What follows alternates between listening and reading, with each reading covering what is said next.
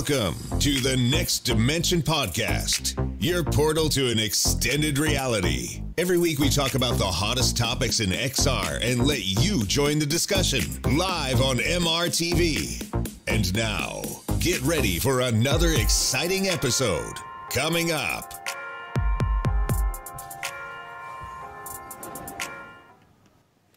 Hi, and welcome to episode 9 of the Next Dimension podcast, your new podcast, which is all about VR and AR. And today, finally back, Gary, Gary Walkden. How are you doing, Gary?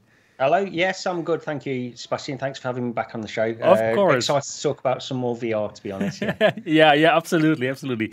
And by the way, Gary, Gary is author of The Memory Engine, an amazing book about virtual reality that everyone absolutely should check out. Also here with us tonight is Steve, VR Flight Sim guy. Steve, how are you doing today? Uh, it's great to be back on the show again, and uh, I really must read that book actually, Gary. I haven't actually checked it out yet, so yeah, that's on the to-do list. Thank you. yeah, definitely. All right, yeah, it's really a great book, and also with me, Sebastian, Sebastian Ang, founder of MRTV and host of the Next Dimension podcast. So today it is uh, the UK is has all the power here, two to one. yes. yeah. Why it's it's about time. Wow. Very very nice. All right. So, for all of you out there who don't know yet about the Next Dimension podcast, well, this podcast is being live streamed on MRTV every Saturday at 9 p.m. Berlin time, 8 p.m. London noon in San Francisco, and 3 p.m. in New York City. And you can also listen to us on all the podcast stations on iTunes, on Google Podcast, on Alexa. So simply find us there if you want to listen to us. It's also very good, I would say.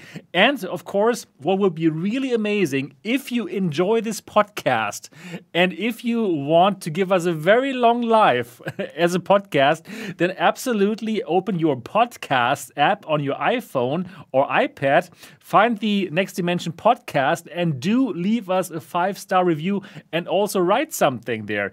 So we are on our quest to get 100 reviews, and you could absolutely help us out there. So if you enjoy this podcast, I'm looking at you, Colin. Colin, there in the chat, please absolutely do leave a positive review. We would be very happy about this. Today, it's a very interesting show without lots of topics. Honestly speaking, it has been a very slow week for, for virtual reality and for augmented reality, but I'm still happy that we're together here and we're going to have a nice show. There have been a few interesting interesting news about the Quest, for example, about sales numbers. We can also still talk about App Lab and also about the Apple VR headset because there have been there was a designer who made some really nice uh, designs based on the article that we read about the Apple VR headset. So that's good. And I'm really looking forward to find out what Gary and Steve think about the Apple VR headset, the rumors, because I have not yet talked to both of them concerning the Apple VR headset. Yeah, cool. Before we go into all that content, I would like to know how your weeks were. I would like to start with Gary. Gary, what have you been up to? What have you been playing? What have you been done in all the time that you've not been on the podcast? Um, uh, yeah, I've been playing quite a bit of Microsoft Flight Simulator VR, Yay. to be honest, which is uh, yeah, it's, it's, good to. In fact, uh, I was just talking to Steve before we started the show, and uh, yeah, we, Sebastian couldn't get us to shut up, to be honest. So um, yeah, right.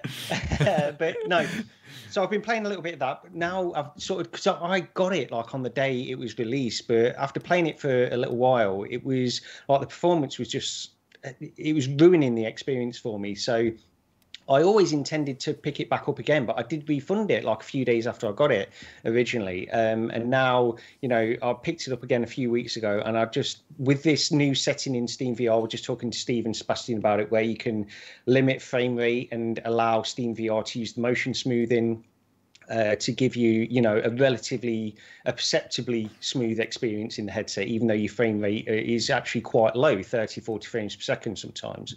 Um, as long as it's perceptibly smooth, that's really all that matters. And uh, so I've been using, I've been messing around with those settings.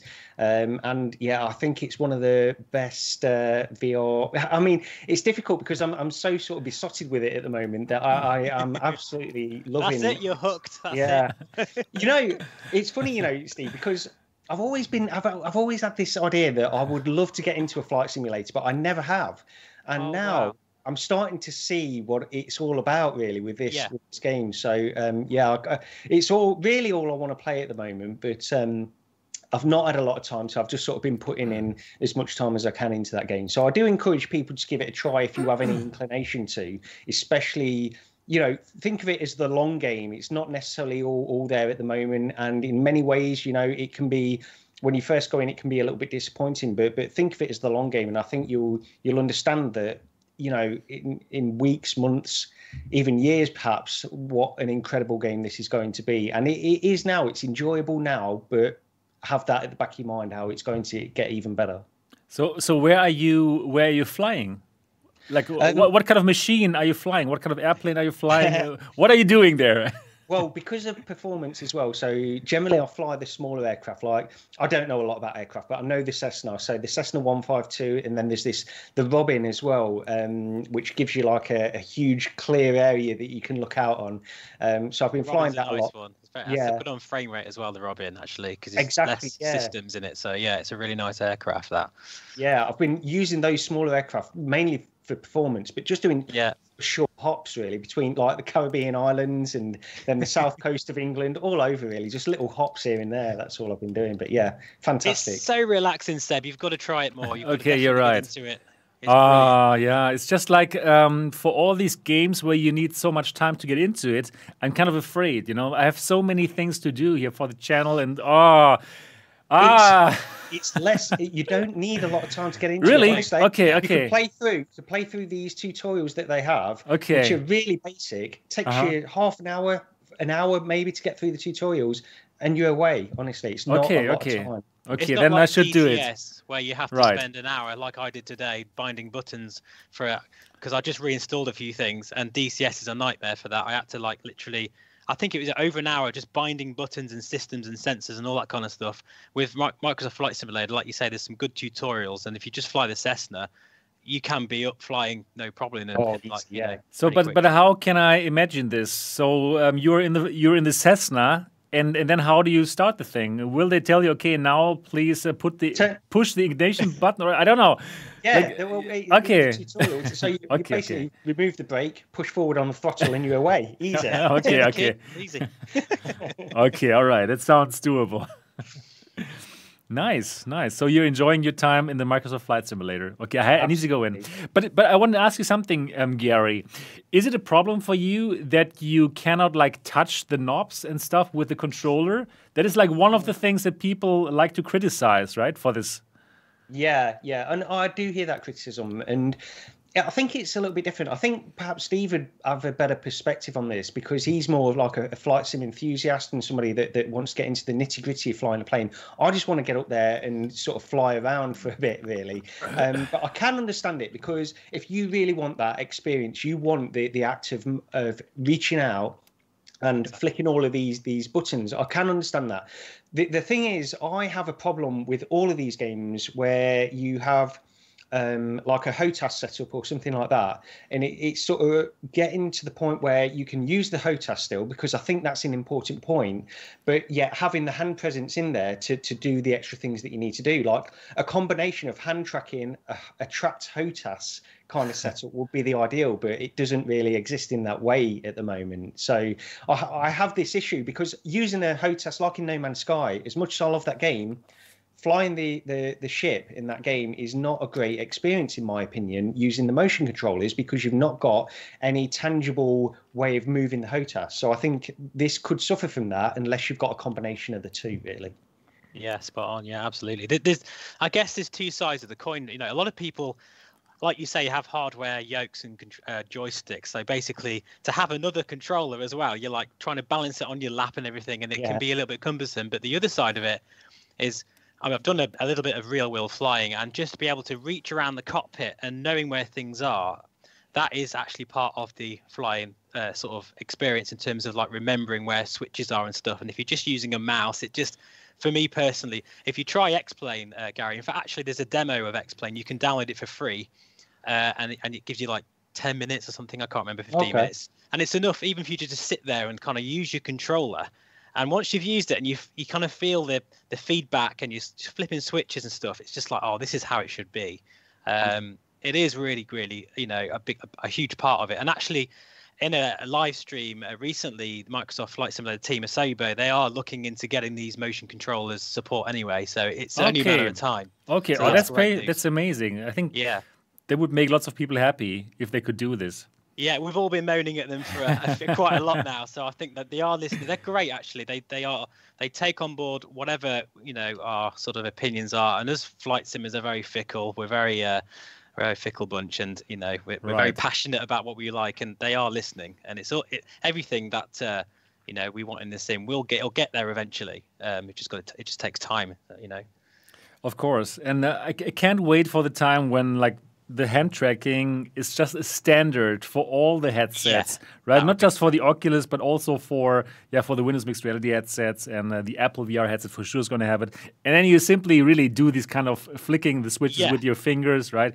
That's that's going to be amazing.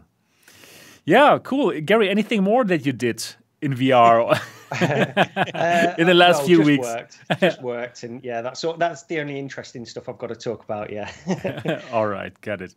Okay, cool. So who's next, me or Steve? Who should talk about our week? It's your you to decide, Gary.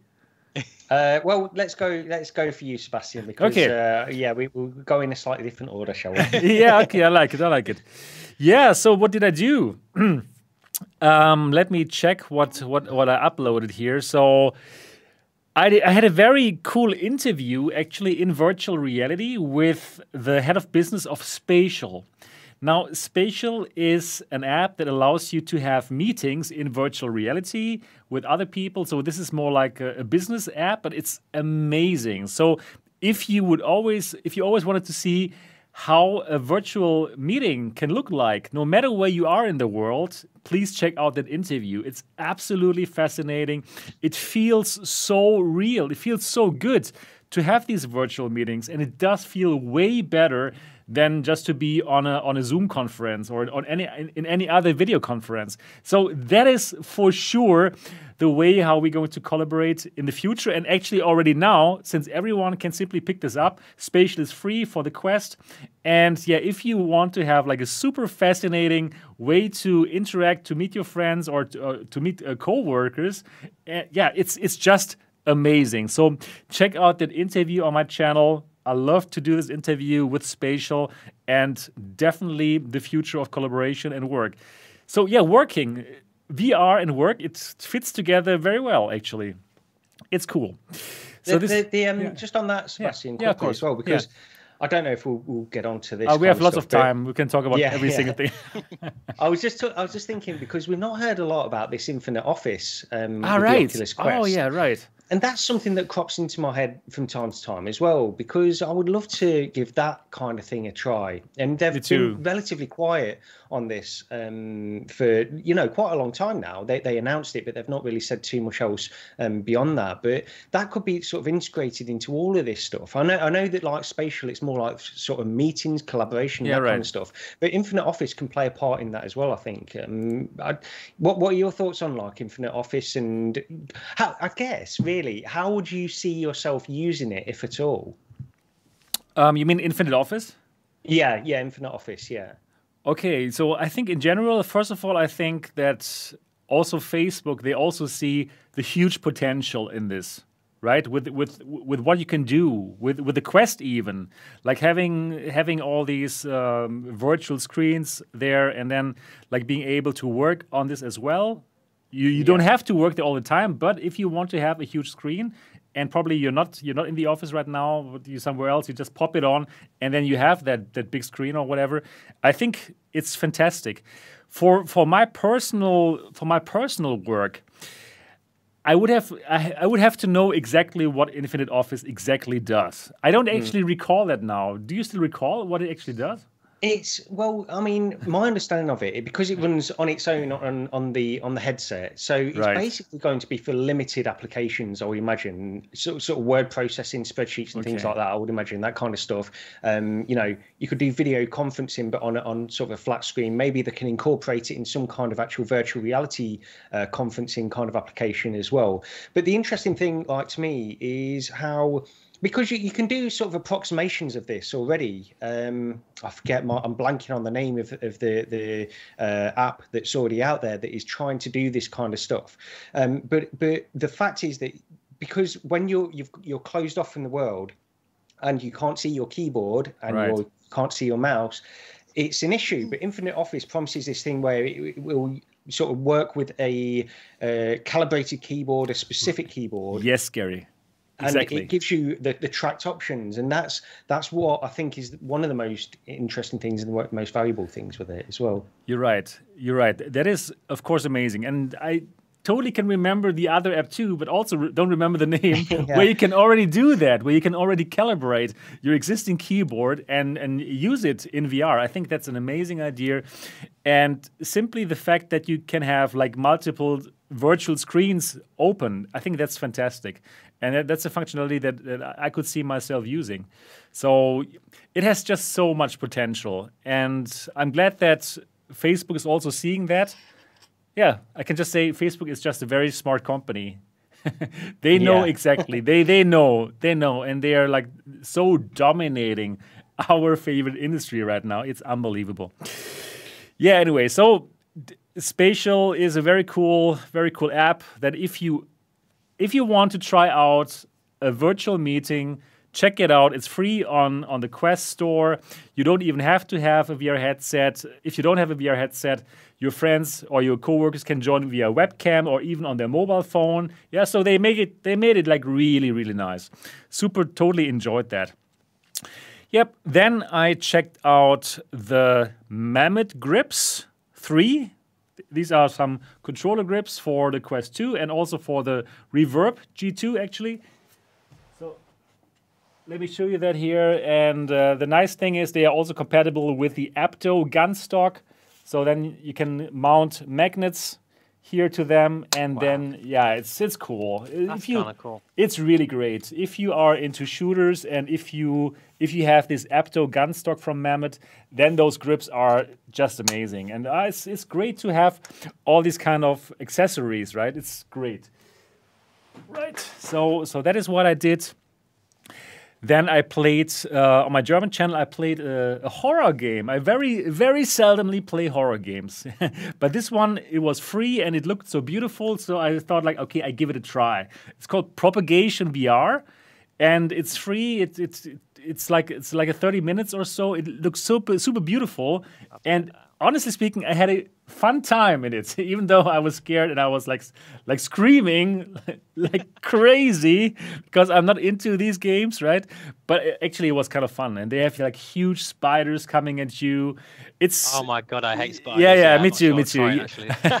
yeah, but it, this it's not so bad. It's not so bad, It- and the graphics are kind of nice. Yeah, so so that's what I did. And um, other than that, uh, yeah, I did some some news shows as well. Oh yeah, I did a I did a show where I talked about the five things that I want for the Reverb G3.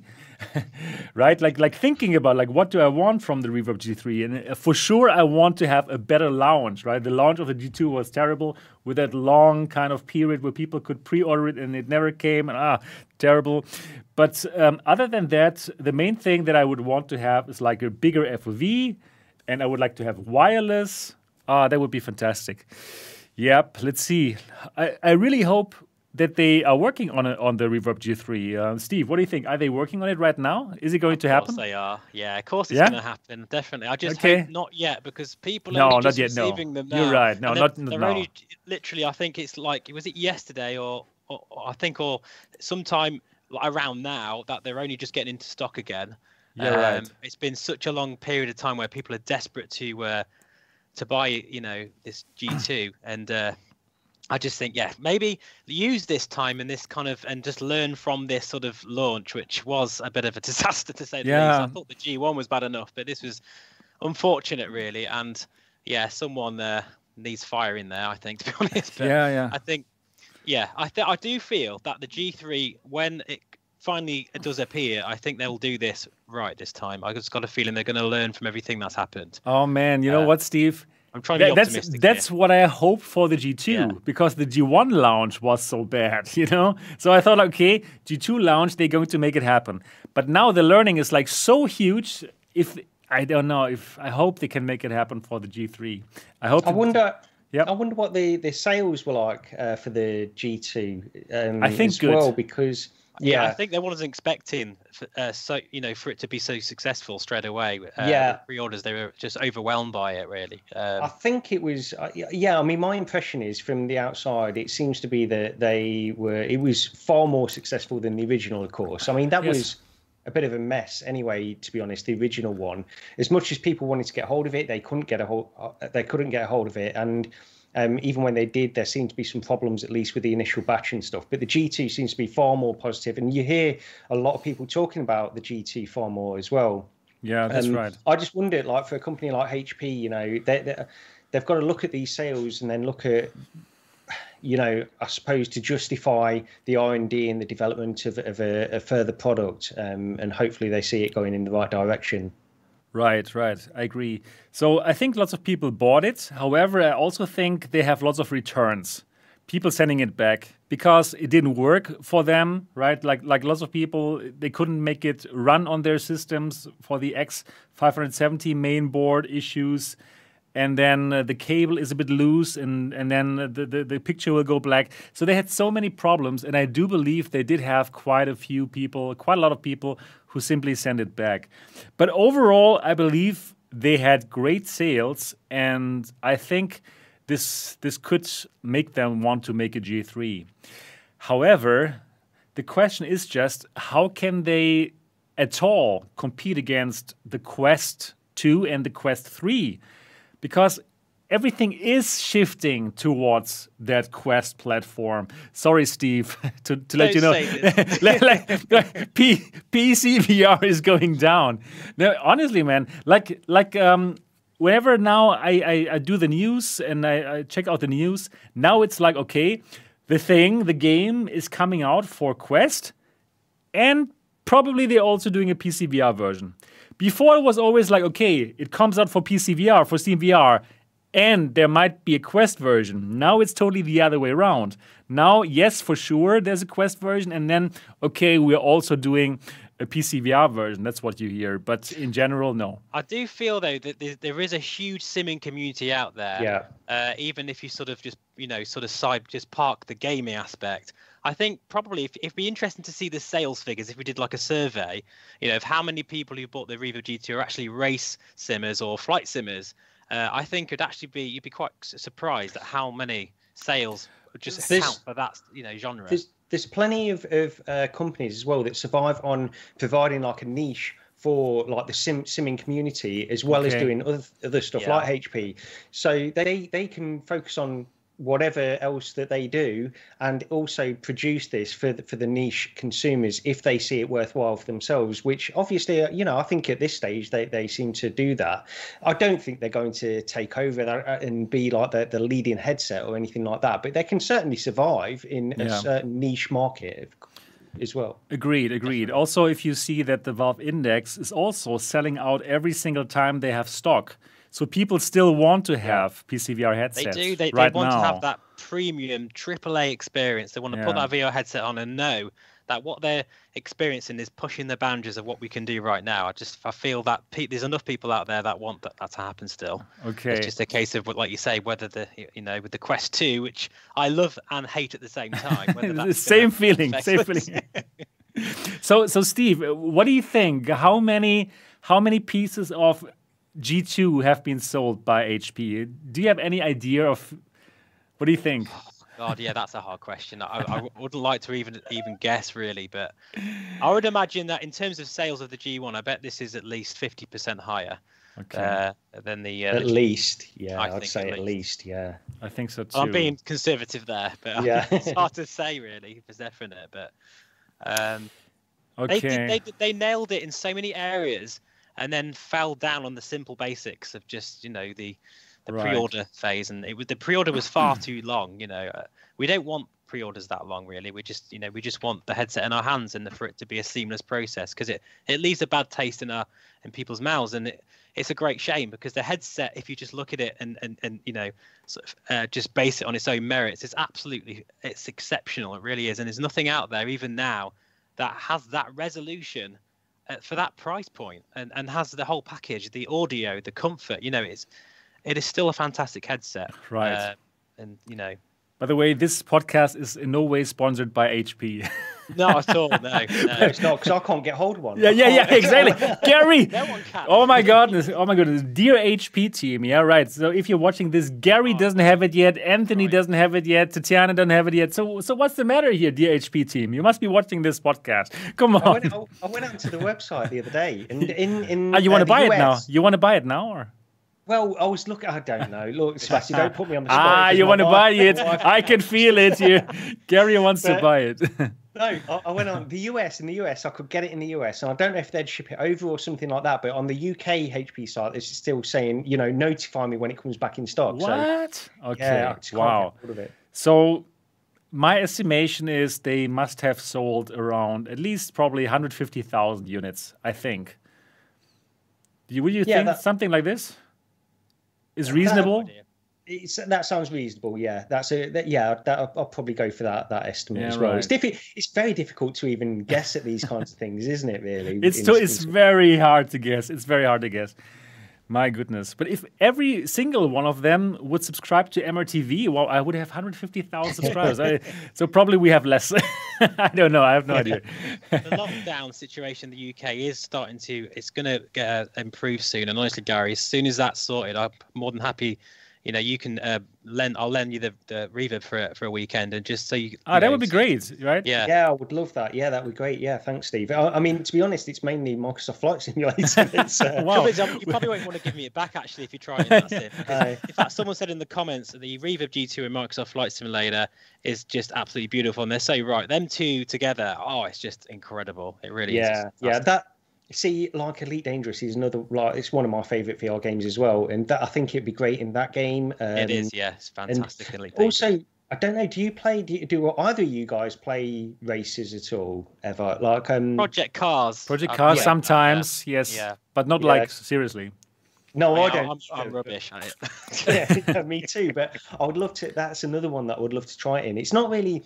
I I know. Oh, it looks some people great. Complain about the the tracking issues on the controllers and stuff like that, but really that doesn't interest me anyway. And I'm sure you know. I, I know I've spoke to you guys before, and you say it's not as as bad as all that anyway. But the Yeah. types of games that I want to play with that headset are the simulations and, and that kind of stuff anyway. So That's what it's made for. Oh, yeah, really, it- it looks know, so good. But I mean, I have played Half Life Alyx and Medal of Honor uh, from start to finish in it, and uh, I had never, I never had any problems with tracking. I think for ninety percent of the time, if you're, or maybe that's a little bit generous, eighty percent of the time, you know, when you're uh, staring down the sights of, of uh, you know. Uh, uh, sniper rifles and things. I've got, I've literally got gameplay on my channel, and I know you have said of me li- doing this. You know, Yeah, of I- course, it works. The controllers are behaving fine. Right. Um, so it's not as bad as what people No. make out, but you do have to have your room set up properly, and maybe that's maybe that in itself is a limitation, really. You know, But really, for Yeah. those simulation games, it looks so beautiful. And yeah, I still have that feeling like, wow, it looks so beautiful. Yeah, every time when I'm I'm in, thinking- when I'm in the headset, it's crazy. Steve, have you actually done the the the mod, the Frankenfoff mod, to get it closer to your eyes, to get a bit more FOV and stuff? no. Oh, you haven't done that yet? No, but I, I've got uh, VR covers are actually going to send me some of their brand new uh, face padding. Uh, Oh. face pads rather that they're going to go on sale soon, so I'm going to check them out, which I'm really excited about. actually. Steve, that was still under Uh, embargo. You should not have said that. sorry, it's a secret that they come out with those. Well, Yeah, know live show. You guys, you have not heard about that yet. exclusive. So- It's- I think it's gonna be- exclusive on MRTV has just been revealed that VR cover is going to have face gaskets Cool, for the very Reverb G2. Yeah, it's a I'll live show. Steve, no problem, no problem. Very funny. I haven't tried that mod yet. No, I mean to, for me personally, like I don't know. I'm so used to the Oculus style headsets. I haven't tried a Pimax, so I don't know what that wide field of view is like. So I'm not, or or even the Index, which is obviously so much better. Um, so I don't really know what it's like because I've I've never had that before. But uh, Yeah. you know, f- field of view wise, I don't really see it as a massive problem for me. Really. Right. Um, But I think probably you would enjoy that wide FOV of oh, some sure. of the right, right. G3. I can I can definitely also sit, put you in touch with the Pimax people. I think the Pimax um, would be very interested in letting you try it out. I would love to try. Yeah, it out. okay. Let me let me get yeah. let me let me get you in touch with them. I yeah, I, I always remember Steve telling me as well because I did try the Pimax. Somebody, uh, Whitway Studios, actually, when I was on VR Roundtable, they Right. loaned me a Pimax to try out for a while. Um, and I always remember Steve telling me, Steve from VR Roundtable, sorry, not you, Steve, big confusion. There's loads Um, everywhere. Yeah, Steve from VR Roundtable, he always said that sometimes you don't notice the wide field of- of view until you go back, and that's true. That's it the point. really hits you. That is the um, point. Wow. Yeah, yeah, it really does. Like, um, because I remember getting the Pimax, and I thought y- you could tell instantly it's a wider field of view. But then going back to my Oculus CV1, it was like it was like looking through a, a tunnel, really, um, Right. and it was a different kind of experience. But yeah, I mean, I've tried the Pimax. I, I'm not as um, enthusiastic about the Pimax as some other people, but um, only for you know, I think it's probably improved since I tried it anyway. To be honest. Yeah, it it's has. that distortion on the edges that It is. yeah, It is still there. So, but yeah. the the good thing is you can actually change the field of view to not so super huge one, and then it's fine. So then those distortions you will cut them, and you will still have a bigger FOV than than for most of the rest. So yeah, they have improved. They also have improved their software.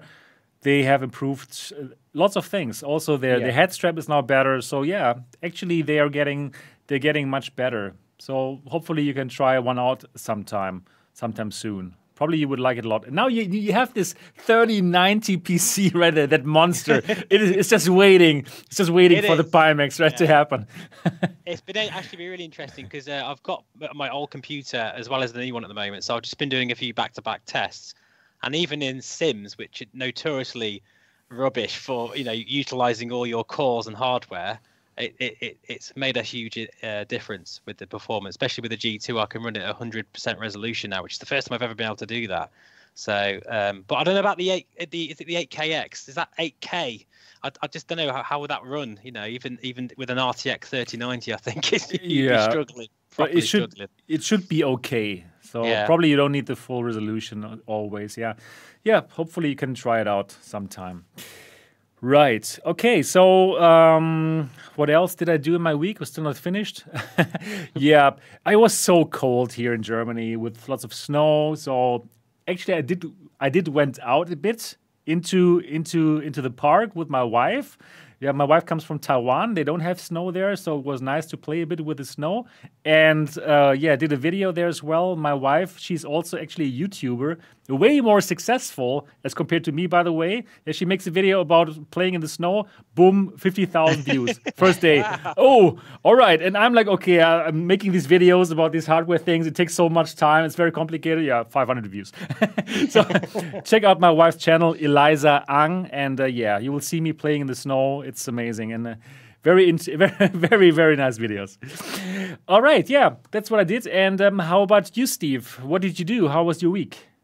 Yeah, it was. Uh, I, I suppose quite a variety in terms of VR. I, I actually use the Quest 2 quite a bit because obviously with the whole lockdown situation, and um, my friend's got a CV1, uh, Oculus CV1, so we both downloaded a uh, a, a mini golf game called uh, I think Walkabout uh, Mini Golf. Ah, Uh, it's only like nice. Ten pounds or something on the Oculus Store, and uh, it's obviously cross-platform as well. And I had such a laugh in that actually. You know, just uh, just really having a good laugh, and uh, so yeah, really enjoying that. And just again, you know, I, I do love the Quest as well as hate it, but you know, it is a fantastic headset, and just be able to just play golf and spin around and not worry about wires and stuff. It was great, and. Uh, and then meeting, and then even meeting your friend and playing together, Absolutely. right? That's Yeah, amazing. totally. The, the social thing is just, oh, I love it. It is. It's great, and it, it must been. it was just so nice to be able to, because we're not allowed to go anywhere at the moment, but you're able to put this VR headset on, and there's your friend in VR, and you're kind of having a laugh and stuff, and it's just, yeah, it it, it really cheers you up, really, I suppose. And so I really enjoyed doing that with the Quest 2. Um, and play more Saints and Sinners as well. I'm going through that again, which is it's got the trial now that's uh, just come out on Quest 2, which is uh, very cool. I'm not very good at it, but uh, I certainly have give it a good try. Uh, but apart from that, actually, just I mean, I have been using uh, Microsoft Flight Simulator again, uh, like Gary said, and I'll just tell you one flight I've been doing. I've actually I'm doing a around the world series, going right around the world, and at the moment I'm flying around Alaska and uh, I was look and actually they it's they Microsoft Flight Simulator it simulates different wildlife. So you can see giraffes and elephants. And in this case flying around Alaska I was looking down I could see some grizzly bears like literally um, on this sort of um, uh, hillside so, so I actually landed right next to them and kind of sat right next to these bears, and they were coming right at me, and it was just amazing to see it. what? Yeah, yeah. You can do that. You can just land anywhere and then see some. Uh, what? Yeah. Wow. Yeah. And uh, I've, I've got a video on the channel of me. Uh, actually, I landed and didn't do a very good job. Even you know, it was me, a supposed hardcore simmer. I crashed because I completely messed up the landing. But I, you get like this little drone, and I was droning around in VR, and I, I, I sat it on this hillside, and I was just watching these bears. Uh, it sounds crazy. It's a flight sim, right? But you know, it's it's more like a world simulator, and uh, it's just fantastic. So yeah, just been really enjoying doing that. Really, um, mainly, I suppose, and a little bit of Quest 2 action, of course, as well. But uh, yeah, and and just obviously just trying out this new system of mine that now that I've got this uh, Stormforce PC and if anyone's actually uh, a bit of a, a, a cheeky sort of uh, advertisement here, but Stormforce actually, because um, I bought this computer with my own money, I didn't even contact them or anything like that, and they they were so thrilled about sort of my experiences. They they actually emailed me and said that they're they're looking into getting discounts for um, anyone who's interested in buying a new computer from them. So stay tuned for that because uh, if you are looking to get a really beefy computer or even sort of a mid-range spec system you might be able to get to you know 100 200 pounds off a brand new computer which you know that could buy you nearly a quest 2 as well couldn't it really so you know that is cool. that is really a good deal um, so for all of the people who are in the UK, you must absolutely subscribe to VR Flight Sim Guy to get all those deals.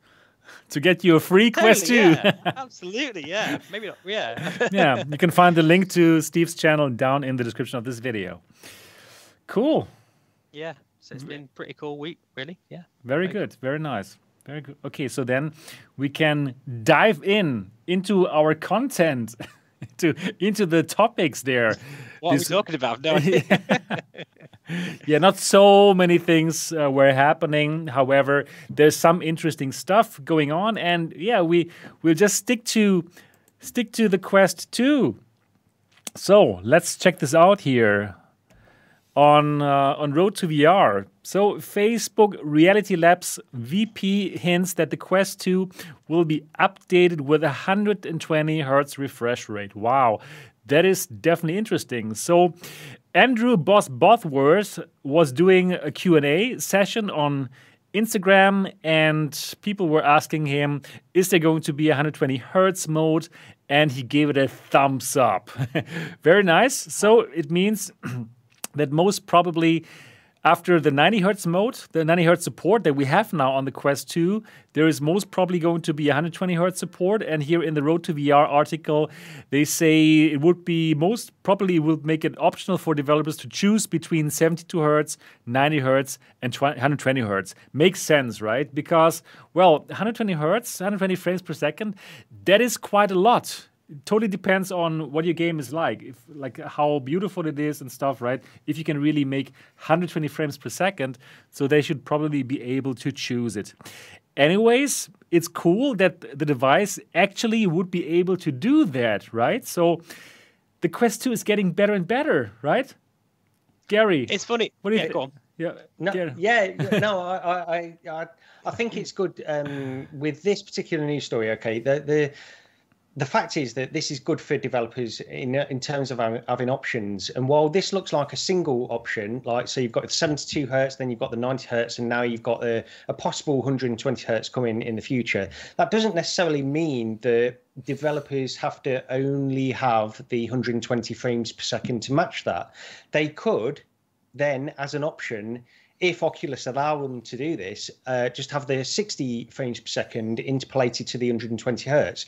This is actually a better way of incorporating more applications, even more demanding applications, because the the hard work isn't necessarily on the headset itself; it's on the refresh rate and the the background, um, the ASW and that kind of stuff, in order to to you know project it to the that 120 hertz of course, if, if programs can uh, load demand enough that they can run at a native 120 hertz, then that would be fantastic. But I think I see this as an extra option for developers. You're right. You're right. Um, I think if, if you know you could get more uh, intensive graphics um, running at 60 hertz and have just this 120 hertz interpolated because that's what a lot of things do and it's what a lot it's, it's really why oculus lowered the specs down for the original CV1 because originally it was a 970 that you needed back in 2016. Then they lowered it down once they'd increased the technology of ASW. Then it went down to a 960 because they had they said that you can use this ASW as a better safety net and you don't need such a demanding system. So you know this 120 hertz, if if programs can get to that natively, fantastic. If not, it's another option. You're so right. I never actually thought of it. That actually you just do this kind of reprojection at 60 frames per second, and you have it interpolated to 120, and then probably then suddenly everything looks super smooth, right? Yeah. While, while, while still having like beautiful, beautiful visuals. Since you only it, need to do 60 frames, it's so smart. It's what PS- PSVR did. The PSVR, right. most of their titles were running at 60 frames per second, interpolated to 120 hertz because they the, the system couldn't match it. Yet the headset was capable of 120 hertz. So I hope that they they do this because it would be great to get better graphics running at a perceptibly smooth 120 hertz. Fantastic. Yeah, you're right. It's funny, Gary. You've actually changed my opinion. I had a different opinion, but now I've changed it now. Wow, yeah, amazing. Amazing show. Thinking, yeah, well, I was just thinking that because obviously when the, the Valve Index can handle um, is it 120 hertz as well? It can, yeah, it can. Yeah. And I always thought that's completely pointless for PC-based VR headsets because we're never going to get native 120 frames per second unless, depending on obviously what you're running, but you know, a, a pretty high fidelity game, you'd be lucky to be running half that really. And so I thought, well, perhaps the Quest 2, um, does that mean developers are going to be chasing this native 120 frames per second to the point where they're gonna you know it's going to affect the fidelity of the visuals. That's the only thing i was worried about. But i didn't really think about the sort of obviously the asw technique that even if it is half to 60 frames per second with that that'll actually be really nice and smooth actually if, if they allow. frame. Yeah. Yeah right. if they allow it that's the only thing. I mean I'm, I'm just sort of guessing really that they would allow that to happen but who knows but it makes sense. And I must also say, Gary, you have also changed my mind because I, because I just want I actually want to say like, okay, for me personally, I don't see a big difference between 90 hertz and 120 hertz. So yes, I can I can tell the difference between 72 hertz and 90 or 120 hertz. But from 90 to 120, I don't quite see the difference. However, if it's just for letting applications run at 60 and then interpolating up to 120, wow, makes so much sense. Can you see the difference between 90 and 120 hertz? Um, it's difficult. Uh, like, like, there's certain things like so. I've I've mentioned this probably on to to other people where like there's certain applications. So for example, Space Pirate Trainer. I always remember going to Space Pirate Trainer when I first got my index and running that at 144 hertz native. Um, that was um, I could tell the difference. I could tell the difference there. If you were to give me an A and B comparison, which you can do in the index as well, between 90 and 120. Um, you, I think I can see the difference, but it's not enough to worry about, honestly, uh, for most titles. But if you go from 90 up to that 144 hertz and it's absolutely smooth, there's no reprojection at all, then I think that is a valuable, like uh, Job Simulator, Space Pirate Trainer, these kinds of games can run at native 144 hertz in the Valve Index on, you know, a, a, a modestly spec PC, um, like a 1080 Ti. I think I'm I know Space Pirate Trainer can. I'm pretty sure Job Simulator can as well. So it's it's not the it's not the be all and end all, but I think it does add an extra layer on there of immersion. I'm kind of imagining right. that refresh rate would be really useful for sort of real uh, you know, games. I don't like playing tennis or something, or like you know, Table right. tennis. Table exactly table Yes. tennis. Oh, People right, like yeah. to play table tennis with these high frequencies. Yeah. because Yeah. of that movement and sort of. I'd imagine it would be a lot smoother. I'm, Yeah. I'm not sure, but I'm just kind of. It is. It, it is Yeah. really. It, it does make a difference. I have the Pimax 5K Super here with 180 hertz, and actually, That's I- crazy. and actually, I can I can use it with my 3080 playing like 11 table tennis at 180 hertz. Does it really hit 180? It really hurts. It, Wow. it really hits, not hurts. It really really, it really, it really hits 180 frames per second, and it's like very smooth. Absolutely, it's Wow. fantastic. It's really fantastic. So, so that that one absolutely it works. So yeah, higher hertz is better, and also f- for for people not feeling as sick as easily. That's what I also heard. That if you play at 60 frames per second or not very high frequencies, people tend to get sick more easily as compared to playing at 120 hertz or 144 hertz. So, yeah, the Quest 2 is getting better.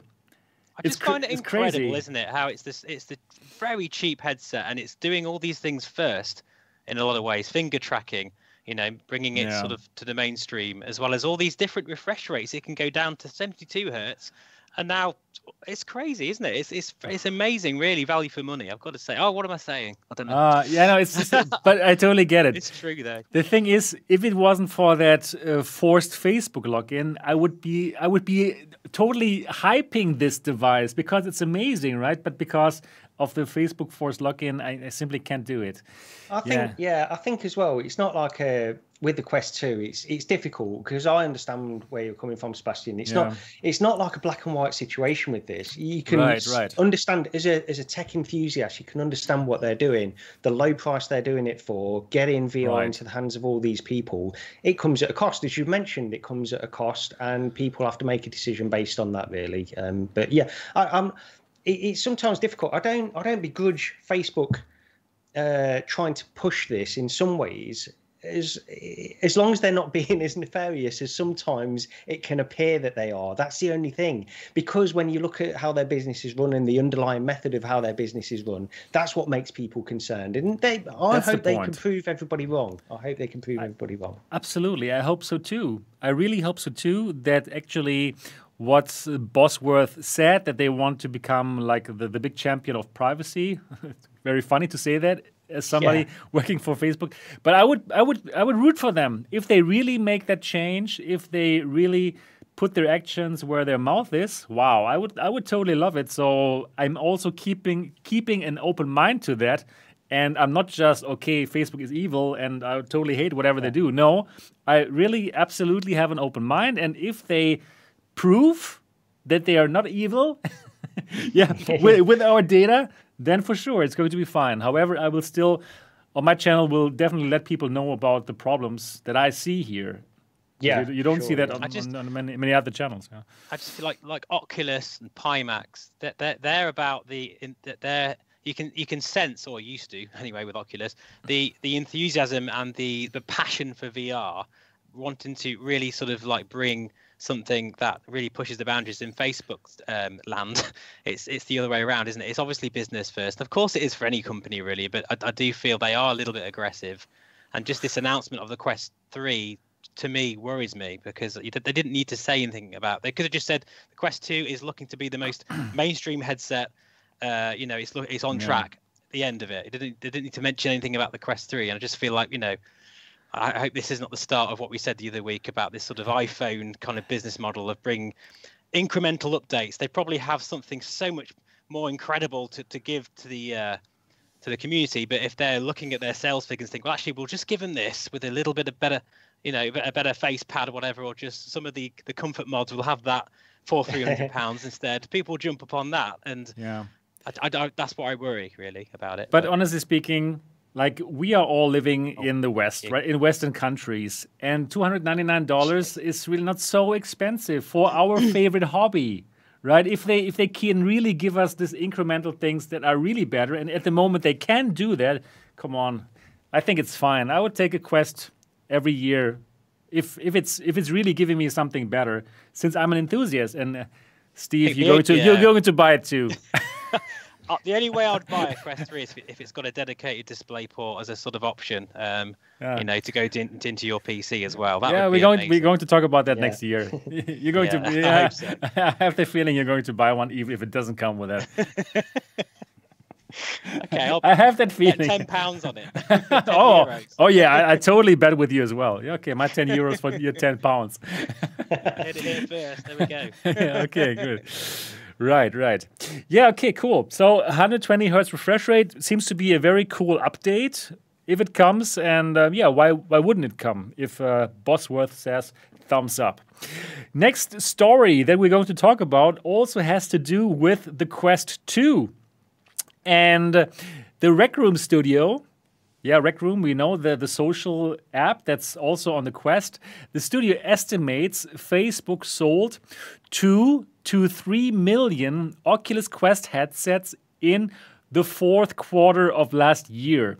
And they can estimate that based on on the usage of Rec Room, right? Because they know how many different people play their play their game using a Quest 2. So this is this makes for a very interesting kind of number here because well, we don't get numbers from Oculus themselves, but Rec Room says they probably sold two to three million Quest 2s. Wow, that's a pretty amazing number, right? If you think that PSVR, we also got some estimates that they probably sold like something around 5 million units. So if the, the, the Oculus Quest 2 sold two to three million only in the fourth quarter, that is kind of mind blowing, isn't it? That is amazing. Yeah, it's on track for being the, if it's not already the, uh, you know, the mainstream headset. Really, the, the first one to break that sort of. What did, did Anthony say? Is it 10 million or something, or in one Yeah. year or something? I can't remember what it was now, but yeah, it- it's got to be getting close. I think um because they, they threw around this figure a few like Oculus Connects ago where they said that, Yeah. that uh, an ecosystem gets self-sustaining once it gets to like 10 million users because then the developers are know know they're going to earn enough from developing for the platform and that kind of stuff. Um, with with this, I was just I was just looking. So in this article, it says that Yeah. they are estimating it as being a 40% attach rate uh, for Rec Room per Quest to me okay so with, with that 40% attach rate taking that as is their estimate then it, it looks to be around two to three million Right, right, exactly. uh, units that seems like a low attach rate slightly lower attach rate for for rec room than i would expect personally but i'm just thinking about this as, as a new user to oculus quest 2 coming in they will probably purchase a few titles, then go through a lot of the free apps. And because Rec Room is sort of semi recognizable, at least, I think a lot of people will at least download Rec Room. You're right. And that 40% might be lower. So it might, the, the actual figure might not be quite as high as two to three million, maybe a slightly lower than that. But even even so, it's it's an impressive number, isn't it, for that period? it's incredible. It's really incredible. I mean, a quarter is just three months. And well, they, they could probably sell more if it wasn't like sold out in lots of places where you actually can't buy it. So that is crazy. And we have just we have just estimated that prob- perhaps the G2 sold 100,000 or 150,000. That's only an estimate, right? We don't know. But um, I believe that this could this could make sense if you if you if you also he- hear what other developers say. That they say, okay, thanks to the Quest 2, we sold we, we made 10, 10 times more profit than before the Quest 2. So from the developers, from most of the developers that somehow talk about how much they earned, it was always about once the Quest was out, and now with the Quest 2, they sold so much more. And also we heard like, okay, if you're not on the Quest, if we're not on the Quest, if you can make it into the Quest store, wow, they have a big problem, right? Because that's where the money is. Every single developer needs to be on Quest. So if I if I would make a new game, I would for sure make it for the Quest first, and then also yeah also think about to also publish it on on PC VR. But honestly, the PC VR platform, that, that, it's not so many things going on, Steve. but it's, it take it, it will it will it will never die. There's never it, it, it certainly wouldn't, and I think um, Yeah, I'm going to leave it there. I think I think I think the point as well is developers know that if they get onto the Quest 2, if they're allowed onto the Quest 2, it's pretty much a guaranteed. Uh, you know, you've made it pretty much, um, Right. because there's there's not a, a huge. th- th- There's a lot of titles, but there's not a huge amount of titles that released every week. You know, you go Right. on, you can go on for two weeks and there's nothing been released, and then you go on again, and then there's probably two or three titles. That- So I think all the attention is on you. If you get on the Quest store, on the Quest uh, store, then you, you you pretty much made it in terms of like securing funding for perhaps your next project at least. I I think just so think too. like the, the Quest 2, I think this year is going to be the big year for the answer, uh, whether it's going to be that huge mainstream headset. Because at the moment, I imagine a few people have said this in, in the comments as well. It's obviously due to the pandemic. It's obviously due to the situation that the world is facing right now. That the Quest 2 is just hit that, you know, uh, sort of uh, that point perfectly. Because I think I guess people will be saving up for holidays that they wasn't able to go on and things like that. So they've got this maybe maybe a bit of spare cash, and obviously VR is just the most incredible way to escape uh, the realities of what we're all facing at the moment. So I just feel it's the longevity that I'm going to be interested in. Are people going to put the headset down? Once lockdown finishes, is there going to be enough games to support it moving forward? I know we've got some big titles coming, but how long is it going to take before? Because I mean, even for me, when I um, bought my Quest and I had a look on the store, I was a little bit disappointed. There, th- there isn't any real kind of proper sort of uh, I know games that excited me that much. Apart, I've just tried a few of the, the, the demos and things like that. Apart from Saints and Sinners, really, I haven't bought anything else yet for the Quest Two. I just hope there's going to be a point where there's going to we're going to get these big. And it You're is right. coming. It's just a case of hopefully it's you know they need, to continue that momentum. That's that's my right. concern. But, I but, I, but I agree with you. We, we still lack this kind of meaty games, you know, like Half Life Alyx, these games where you can put like need another one of the yeah, 10, totally. 10 hours into it. And it would be great if something like this came to Quest in Quest 2. And I still believe that Lone Echo 2 is going to be that game that will make so many people buy the Quest 2. Is- I still believe it, it wouldn't make sense to, to, to, to launch that game on the Rift platform since they're not even selling that anymore. What do you, what do you, what do you think, Gary? Uh, will the Lone Echo 2 come out for Quest 2 only, like Quest 2, and not even run on Quest 1 because they are simply making it for Quest 2? That is my big guess, by the way. Yeah, I, I don't know if they'll go that far with it. Okay. Um, but but then again, I mean, it, look, if they simply can't get it to run on the, the Quest 1, then why not just put it on the Quest 2? Because by all accounts, they've sold millions of Quest 2s anyway.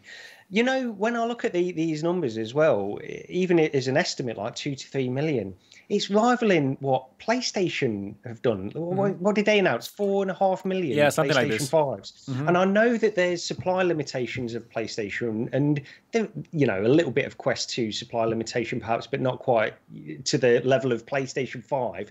Um, but the, the issue is that you can now rank this alongside sort of a console launch in in, in that quarter. It's, It's crazy. It's It's crazy. fantastic, really. It is If you- fantastic, if, yes. If you take away the Facebook thing and the whole login and the, for me, the standalone thing and the PC versus standalone. Actually, if you just think about it as the VR community, uh, you know, and this headset is just completely stormed into the first lead, and it's it, it might be.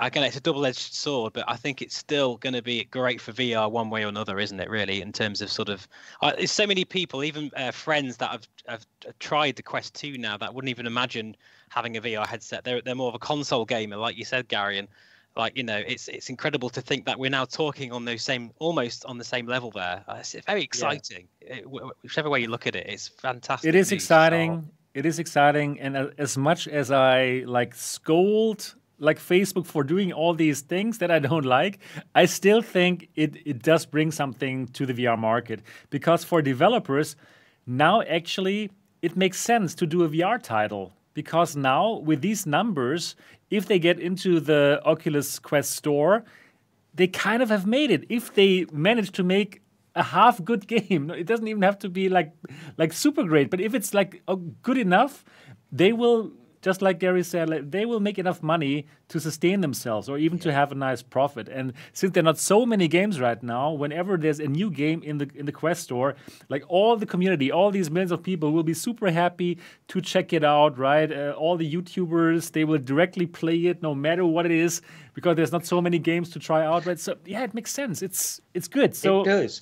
Yeah. But when you think about it from that point of view, actually, you just made me think, Sebastian, as well. Like the, the YouTubers out there that, that are covering new releases, when they know they've got two to three, or, or presumably like two to three million people that have Quest 2s, Right. they'd be crazy to ignore any kind of Quest content. Totally. You need to put content, Quest content out there and cover every single Quest title that's being released, which is perfectly manageable because there's not that many being released on a weekly basis. All right, now I feel bad because I totally didn't do that.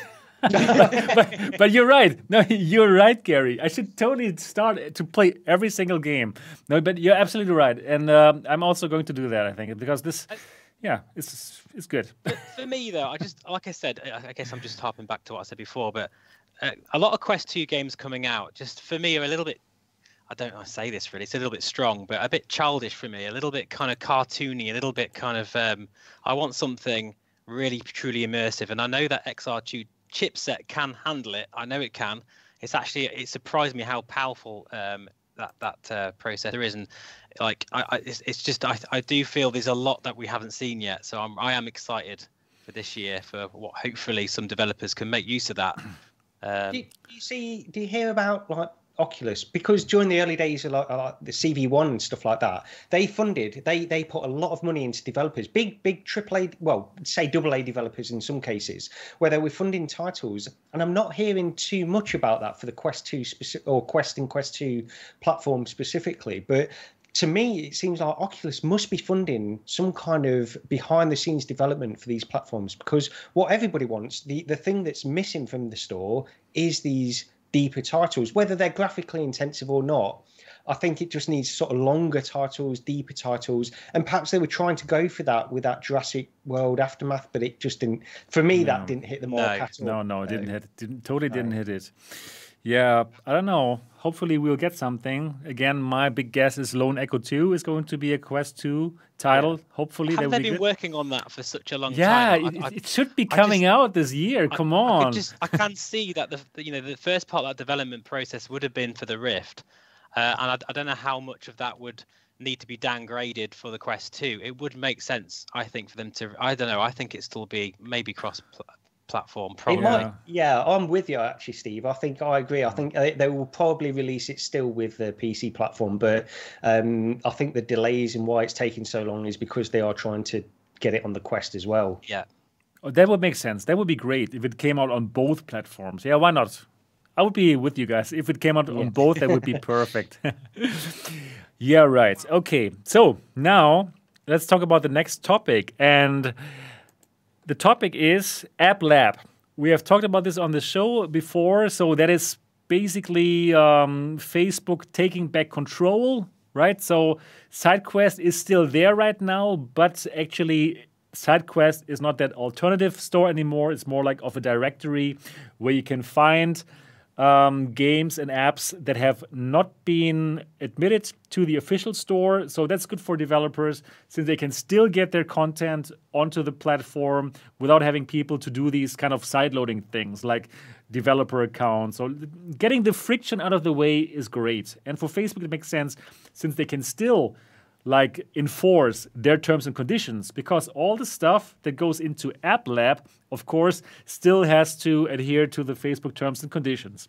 Now this story here on upload vr is all about um, Guy Godin, the developer of Virtual Desktop. We had him here on the show in the second episode, I think, even, and we were talking about Virtual Desktop. Of course, Virtual Desktop is the app that allows you to see your your screen, your PC VR, your PC screen in in VR, but the, the most important function for lots of people is actually it allows them to stream PC VR and Steam VR games directly onto the Quest and Quest 2.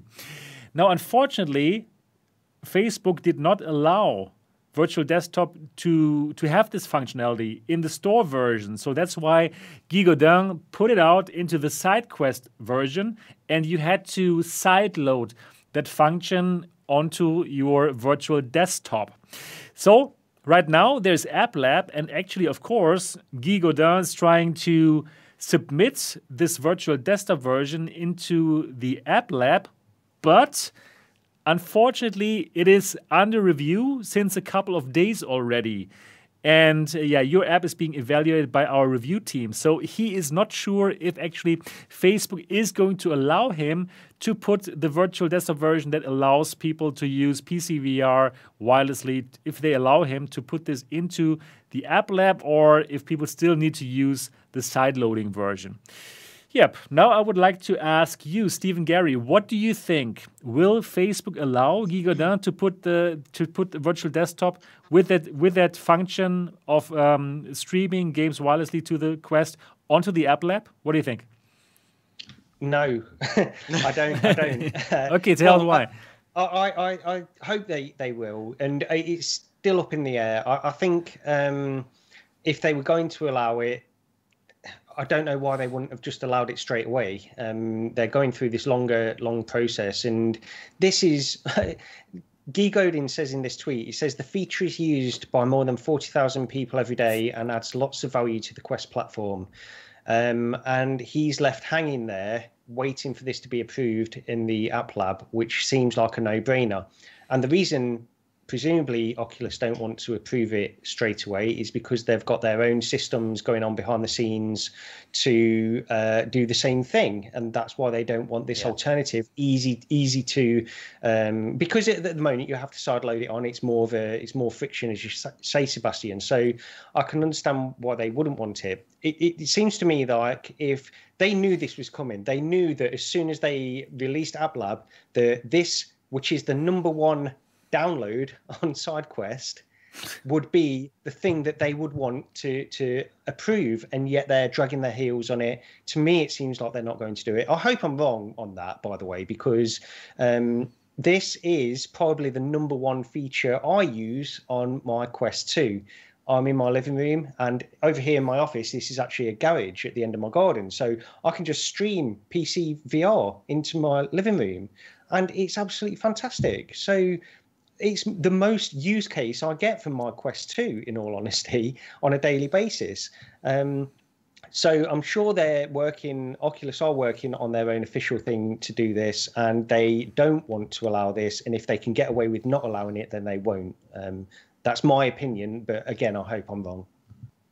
I totally agree with Gary. Actually, I mean, it's it's pretty obvious they're working on something behind the scenes. Really, um, that's going to be more native because they've quite clearly seen the power of this and the sort of you know the um, the success. I mean, wow, it, it, it makes sense that this is supported anyway. But this this would be about bad news as well. I think as well. I mean, um, I think they should get him on board. And even if I don't know how long in the future this this update, if there if ever going to happen, is going to come. But I know that in in sort of in the PC world when um, uh, there was a Microsoft uh, FSX, I think they called it uh, and it didn't have VR support. But there was a company called FlyInside that actually brought in VR, uh, and that was allowed to happen. And even though they were gonna, you know, and it never actually had VR uh, implemented. I think in this case it's a similar thing where even though it's not natively uh, support, well, not yet, I still think people he, he should be given a chance to actually get his uh, app on the platform for all he's done for the for the Quest platform. Oh, really. Yes, yeah, exactly. Uh, sorry, Sebastian, just very oh. quickly on that point because I, I, agree. When he says in this tweet, like it's add, adding value to the Quest platform, absolutely. There's people. There's got to be people that have purchased the Quest. So many. Solely for this. this so many. Ability. Absolutely, yeah. It's the least I can do, isn't it? Really. So many. I, I see it in my comments whenever I talk about this app. People say I bought the Quest 2 because I am able to use PCVR wirelessly. So many. So Godin with Virtual Desktop has given so much value to the platform. It's crazy. So I also totally agree with everything that you two said. I also actually don't think that Facebook is going to allow it because why this long review process? They know the app. They they know they have the reasons why they didn't allow it in the first place And I don't see any reasons why this should have changed.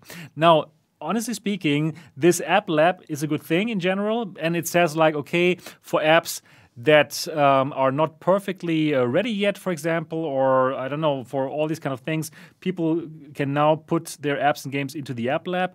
And now that is such such a reason. For example, because no, because Facebook said, okay, they are worrying that people might not have the perfect experience with that. Their Wi-Fi networks might not be uh, strong enough, and and so on and so forth. So the experiences might vary, right? But that is exactly what this app lab is for, isn't it? It's for people to decide themselves do I want this, yes or no? So, in my opinion, it doesn't make hmm. sense that the review process is taking so long and that might that it might that they might even say no we don't allow that in our app lab. And then in general sorry we're back here at the evil company where i believe that they simply have their agenda. They have their own app and they're simply driving out any kind of competition.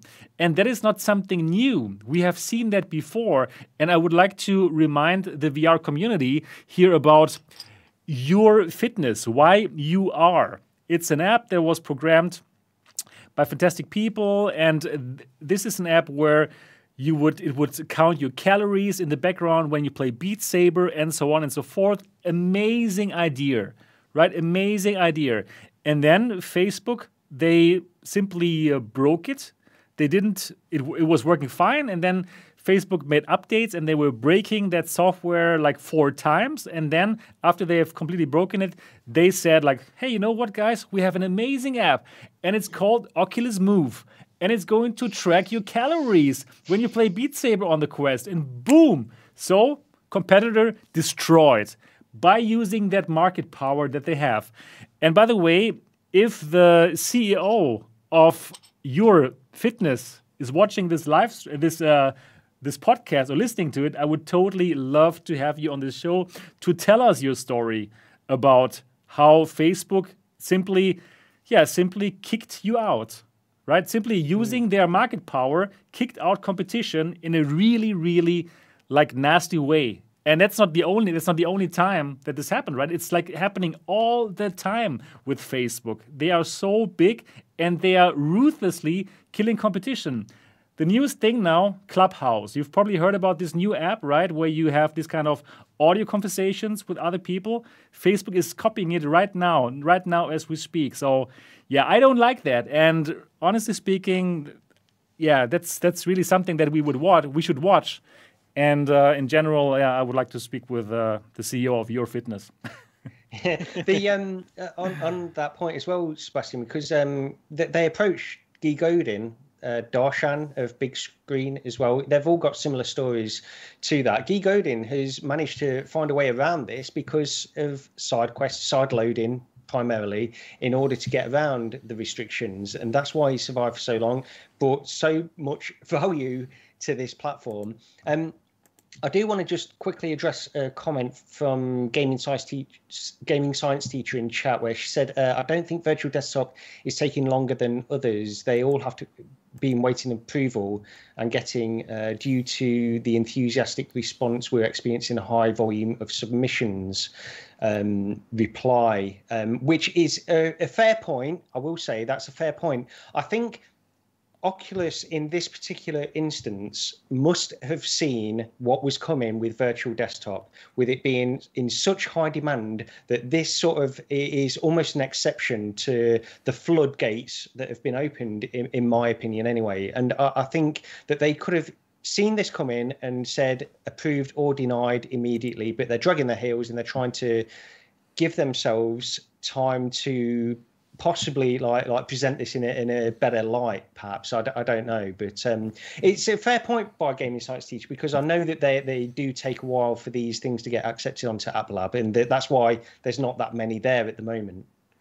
Right. But i do think they know of this particular app and they they they should make an exception. I mean they know they know exactly what they're doing here I think they're just buying time with this under review. They're, they're thinking about how to respond to that. They also know that they cannot simply piss off the community, and they are very smart about things. They are so smart about things. Also, the whole way how they are now killing SideQuest, right? They're doing it in a nice way, like embracing it, like they're working together with SideQuest, right? But actually, they are like actually having all the control. So I believe they are going to make this in a smart way. They're simply thinking how to do it, and of course, they want to have this functionality by themselves, which is also understandable. And yeah, I can simply hope that Guy Godin will keep on working on this and yeah, that he can still sell his software. But I'm, I'm sure he's also he has some other ideas as well, not just this. Yep, so that's something that we will keep watching. Guy Godin and um, virtual desktop on the App Lab. We're for sure going to find out more in the future. All right, we have some more small topics that we can talk about before we get to the Apple to the Apple topic. Some small things that I would like to mention. So there's a company called Striker VR, and they have raised four million to bring haptic VR guns to consumers. And the Striker VR gun, it looks really, really cool. It does remind us a bit of the PSVR aim controller. Um, it has it has like a trackpad on the front, and yeah, well, they, they've been they've been making these these these guns for arcades actually. But now with that four million dollar investment, they want they want they want to play they want to use these funds to move into the con- consumer VR space. Now I believe this should be no problem for PC VR. Probably you could simply attach uh, a Vive tracker for Steam VR games, right? But for for the Oculus Quest, and they also want to bring this to the Oculus Quest, and also for for the, the for the Windows Mixed Reality headsets, for all the Inside Out tracked headsets, I do see a problem with that. For the tracking, of course, right?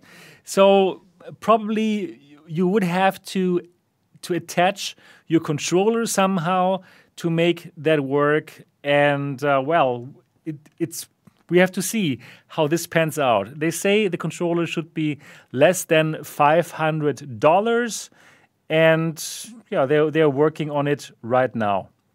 So. As we all know, we do have this kind of controller for the PlayStation VR, the PSVR aim controller, and it's really fantastic. It's so much fun to play games with the PSVR aim controller.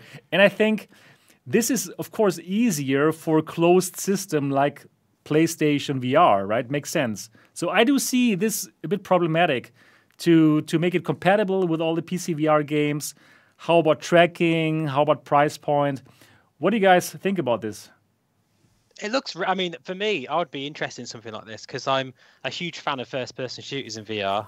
Um, but I don't. I, I just I don't really understand the price point. I, I get that the technology. You know, it's a new sort of specialist thing, but it, it, the nuts and bolts of it, really, for me, I, I, maybe I'm missing the point here, but I just feel it could be cheaper than that. Really, like you, you could, like even for, uh, I suppose it's the it's, it's the sensors, isn't it, and the the haptic feedback situation. I mean, but you can actually make something like this at home with a 3D printer, and you can in the flight sim world, really. Uh, so, I mean, how I don't know. I think they need to bring the price down a little bit uh, for me personally, but it does look really, really cool.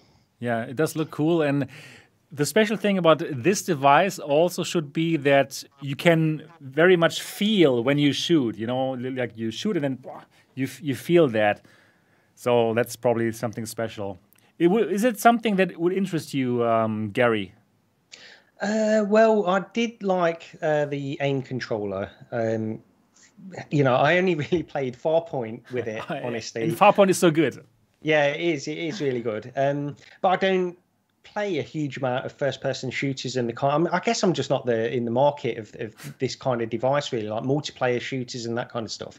I like the idea of it, and and yeah, you're right. Maybe they'll they'll they'll have like an attachment for the Quest controllers and stuff like that, something where it sits on top. I can see that working. Um, but it's uh, how much is it what, what, did did you say? I, I missed under part, under five hundred dollars. That's what they're yeah. aiming for. Yeah, it's could be very could be yeah four ninety nine dollars. Yeah, I also believe this is going to be like a very high end device. Probably it's Yeah. amazing. I, I just hope that they can get the tracking right, that they this attachment for the controllers that it works well. Yeah, why not? Why not? There's enough space on the top where they could have some kind of cradle where you can simply put the controller in, and then probably it would be an amazing thing to use. Yeah, why not? But I also think it's going to be some some high end stuff. It's probably going to be too expensive for most. It does look fantastic. It does. Yeah, right, I think I'm interested in the haptic feedback. I mean, is it just going to be a, a glorified controller in terms of how it feels, or is it really going to kick? You know, is it going to really feel good? Because if if that is the case, then it is worth the money because Yeah. you'll be able to really feel that. You know. So I yeah, think it's yeah. I think it's it's not necessarily like I, I dismissed the price, and I was wrong to do that because I'm not the kind. Of, I'm not into the market for this. That's all it is. But it's like um, I think for the niche people that, that are into these kinds of games, the multiplayer kinds of games, and that really want that kind of experience. Because I'm into Elite Dangerous, and I can sort of envision myself buying one of these um, things, these haptic things for your seat, where you feel the Oh, the rumble and that kind of kicker stuff. Yeah, things, butt kicker. yeah. That's Butt it, yeah. kicker. Try one then. they're they're really expensive, and They yet are, I'm yeah. thinking, you know, could I could I get one of those to enhance the experience? So that's my kind of thing.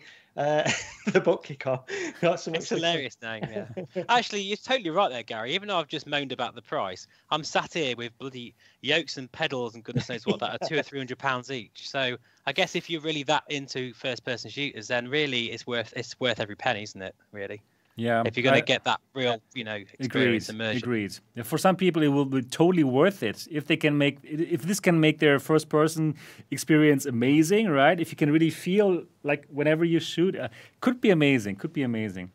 Um, how expensive is the butt kicker? I think I don't. I, I looked at it recently, but it, it was something like two hundred and fifty pounds. It's expensive, yeah. Yeah. Okay, It's too much. Too much, really, for like a, a Bit of vibration. Yeah.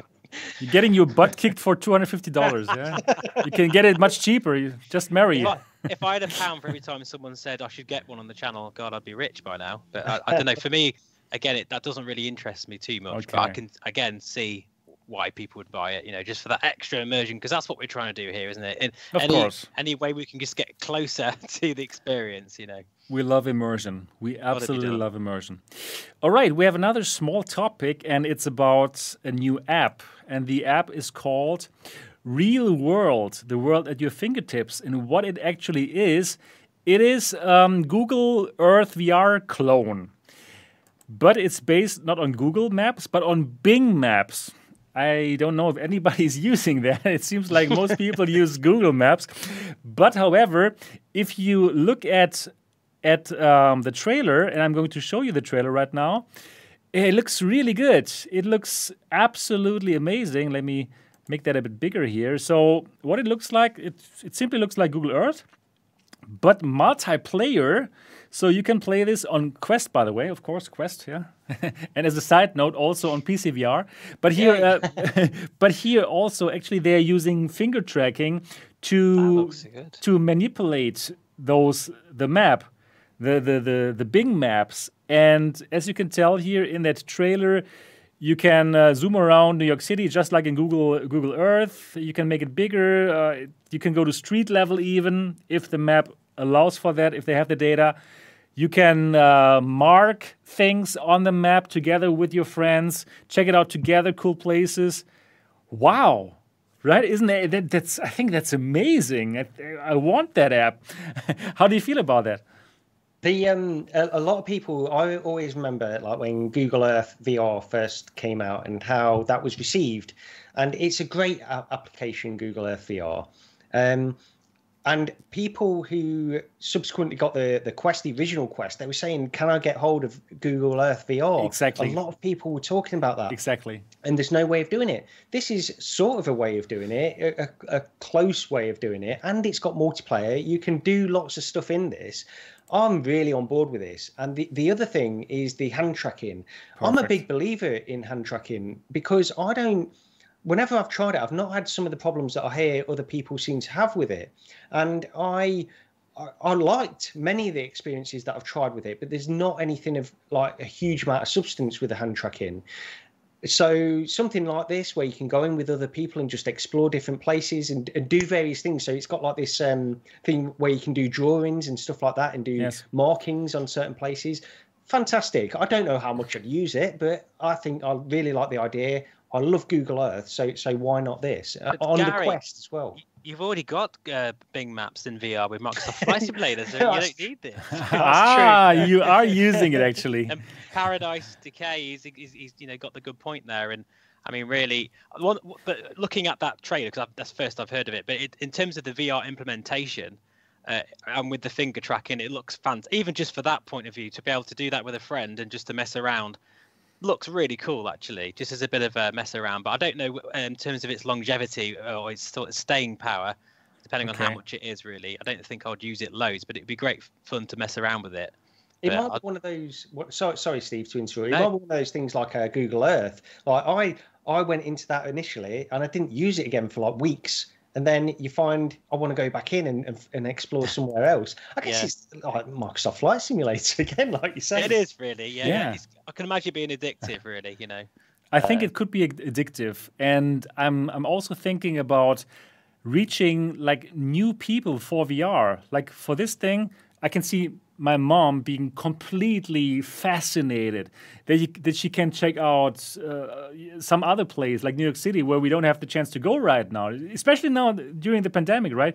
Check out some beautiful places, probably even together with me. I'm also in VR, right? So, yeah, I can totally see how this would be a fantastic app for the Quest, especially because the Quest doesn't have Google Earth VR, and Google Earth VR is just so good, right? So, yeah, making Google Earth more accessible here with real world, it seems like a complete winner to me.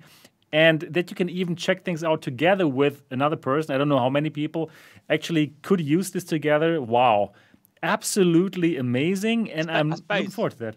Sorry, Seb. I just think the Yeah. only other thing is is Bing Bing Maps does, it doesn't have the coverage of photogrammetry as well as uh, as Google Maps, um, and that's one thing that I was. Uh, you know, for Microsoft Flight Simulator, it, it, I mean, it's absolutely beautiful. In fact, someone said in the comments just now how beautiful it is, and I totally agree. But I must admit, it is lacking in some areas of the sort of 3D scan buildings and stuff. So, you know, Google Maps would have the edge there on in terms of the data. Uh, but I mean, it's, you know, I'm just being picky, really. But I'm sure. But sure. then, like uh, with Microsoft Flight Simulator as well, surely, I mean, they could sort of incorporate that data that they're collecting for that game. Um, Oh, it, it yeah, could be like yeah. a, a circular sort of process, really. They've got to get this data to make the game better, so they might as well incorporate it into Bing Maps as well. So it could, you know, work really well with with this kind of stuff. And ho- I hope. It, it gets a lot better than it is, and we're seeing all of these updates. Uh, I think there's an update coming next week, Steve, for Microsoft. Flight yeah, it's the UK actually. It's Yeah, the UK. yeah. So we're going to get uh, th- four, four or five brand new photogrammic uh, um, cities. Obviously London, and I think one of them is Oxford. Funny enough, uh, and a couple of other ones. Yeah. Uh, and yeah, the the photo, the orth- ortho imagery is going to be sort of like uh, between 25 and 50 centimeters per pixel, which is just insane. It's going to be really, really like you're going to be able to see where you're maybe that's a bad thing, but where your car was parked or whatever, or you know your garden, or you know, Yeah. it, it's going to be so clear.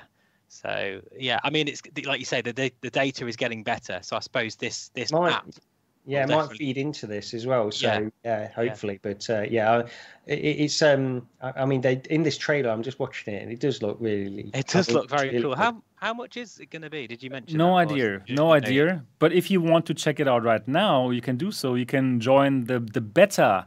So it's on their website. I'm going to post the the link to their website uh, in the into the description of this video. So you can simply join the beta and help them actually make this happen.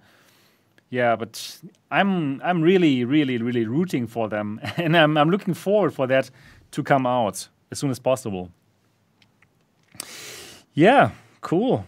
Real world coming out for the uh, for the Quest, but also for for the PC for PC VR headsets. It's funny if you'd have seen this ten years ago, you'd be like, "No way!" yeah, no way. possible?" Yeah, exactly. Yeah. now look at it. It's like, yeah, No, it's, yeah, it's, yeah, it's going to now. happen soon. Exactly. so the studio behind the app says it's building real world with the Quest as primary platform, but support for PC VR. So that's what I was just mentioning before, right? That like this shift that, that everything is going to be on Quest first, and then perhaps on PCVR later. Yeah, all right, cool. So now we have like like one topic left here for our show today, and that topic is the Apple VR headset that is supposed to come out next year already. So we've been talking about the headset in uh, last show, and yeah, neither Gary nor Steve were there, so it's great. I can ask you what your opinion about it very soon. So, but first of all, I want to show you some new pictures. These um, renderings were made by Antonio de Rosa. So, so just that, that was important to mention. Also, today's thumbnail comes from these pictures. So, Antonio de Rosa, very well done with the designs here. And these designs are based upon last week's article in the information because the information did a drawing of the headset based on renders that they saw at Apple. And now, based on these drawings, this Antonio De Rosa has made some nicer pictures. And you are looking at these pictures here right now. It seems to be, it looks like, like very curved, looks like a ski mask basically. Yeah, basically, it looks like a ski mask. yeah, like if you would compare that to to what's on the market right now, this looks more like a ski mask than a modern VR headset. And yeah, looks very cool. So let me simply um, reiterate again on on last week's article. It's supposed to come out sometime next year. It's supposed to have two 4K displays. It is supposed to have more than a dozen cameras, and those dozen cameras, the function is to have fantastic pass through, like color pass through, in order to allow for AR applications to run on this. And also, hand tracking is built into this. Then for the 4K displays, of course, it's a it's a very very high resolution, two 4K displays on, or was it 8K displays? Eight, eight, two, yeah, yeah, right. yeah. 8K, two 8K displays. So, so, so a higher resolution than anything that we've seen so far in the in the VR headset space, and that is supposedly be, being made possible by eye tracking. So, foveated rendering is being used here, according to the information um, article. So, only the the area where you look at has to be rendered at full resolution and the rest doesn't have to be rendered at full resolution. So it makes lots of sense of course. And um, yeah so that's why the 8k displays actually would be possible. The whole thing is supposedly be uh, will cost $3000 and it's being marketed as something that could replace a HoloLens 2 for enterprise customers. So if enterprise customers are now using the HoloLens 2 for their work process, probably they could pick up a an Apple VR headset which has the same AR functions like the HoloLens, but in a way better visual fidelity and also with a wider field of view. Well, that's my estimation. We haven't heard anything about it, but I believe it should have a bigger FOV than those 40 degrees of the HoloLens 2. So, I would like to ask Gary and Steve, what do you think? Do you think it's feasible that this comes out next year? And do you also think it's feasible that it comes out with those specs and that it's actually more targeted towards enterprise rather than to us consumers? Yeah, I just quickly. Uh, I mean, I don't have a lot to say on this really because I'm just kind of uh, uh, quite uh, just checking it out now, really. But um, I, I, yeah, I do feel that uh, first of all, it's really ugly. I don't like the look of it at all. I, I don't know. I don't know. It's, it's weird, really, because I know that we strap screens to our face and everything. That's kind of what VR's about. But it just it looks like an actual phone strapped to your face, and I don't know. It's a little bit concerning. I just does. It don't like the look of it really. Uh, it just it just looks a bit too. Um, I don't know, like a phone. But I guess it doesn't matter. That's just my own personal opinion, really. But um, but I think uh, like looking at the field. I mean, looking there's a real good shot of the lenses. If that's you know, obviously this is uh, not exactly official pictures. Right. Are these no, no, official? No, no, no. no this is this is just some design rendering.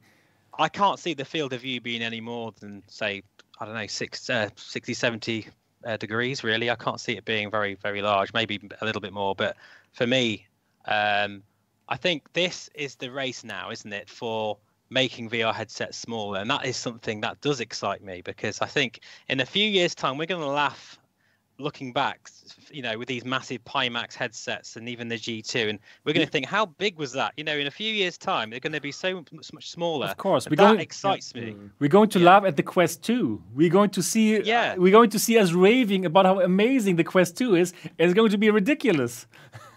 exactly. yeah. Like, I just think that, that, you know, this is this is some of this uh, technology. Obviously, that it's it's going to come at a price. This is going to move very quickly down to maybe even the Quest 3 or Quest 4, maybe. I'm not sure about the Quest 3, actually. I think I'll still. Do you think that'll be much smaller? It might be, but I can't I see it being that much smaller if it's going to come out soon. Uh, probably a bit. year. Probably a bit smaller as well. Then they need to work on the form factor as well to make it more acceptable. You know, like uh, there are these headsets they they which look more like like sunglasses. Like Huawei has the Huawei glasses, and they do look more like sunglasses. And it's going to be way more acceptable to wear something like this as compared to like the Pimax or the G2 or even the Quest 2. So yeah, I believe it's going to go into this direction. Gary, what what do you think? Uh, I mean, I know that you are a big believer in augmented reality. Yeah. right. Yeah. Yeah. So what do you yeah, think about this as uh, as some AR VR AR thingy? Well, yeah, I mean, it, on the one hand, I think it, it, makes a lot of sense. I remember, I think we spoke about this a few weeks ago, where there were some initial rumours that, that came out before the sort of extra ones that came out with the, that you discussed on last week's show. And when we were talking about it, to me, it seemed like like it seemed madness that, that Apple would do this kind of stuff, but it seems like they are, and if it's purely targeted at enterprise, then I can be on board with that the price tag of this is is just ludicrous. But if it's enterprise, you know, the the if it's to be believed, the price tag, um, then that's okay if it's an enterprise product and it's limited quantity and they want to get these things out there.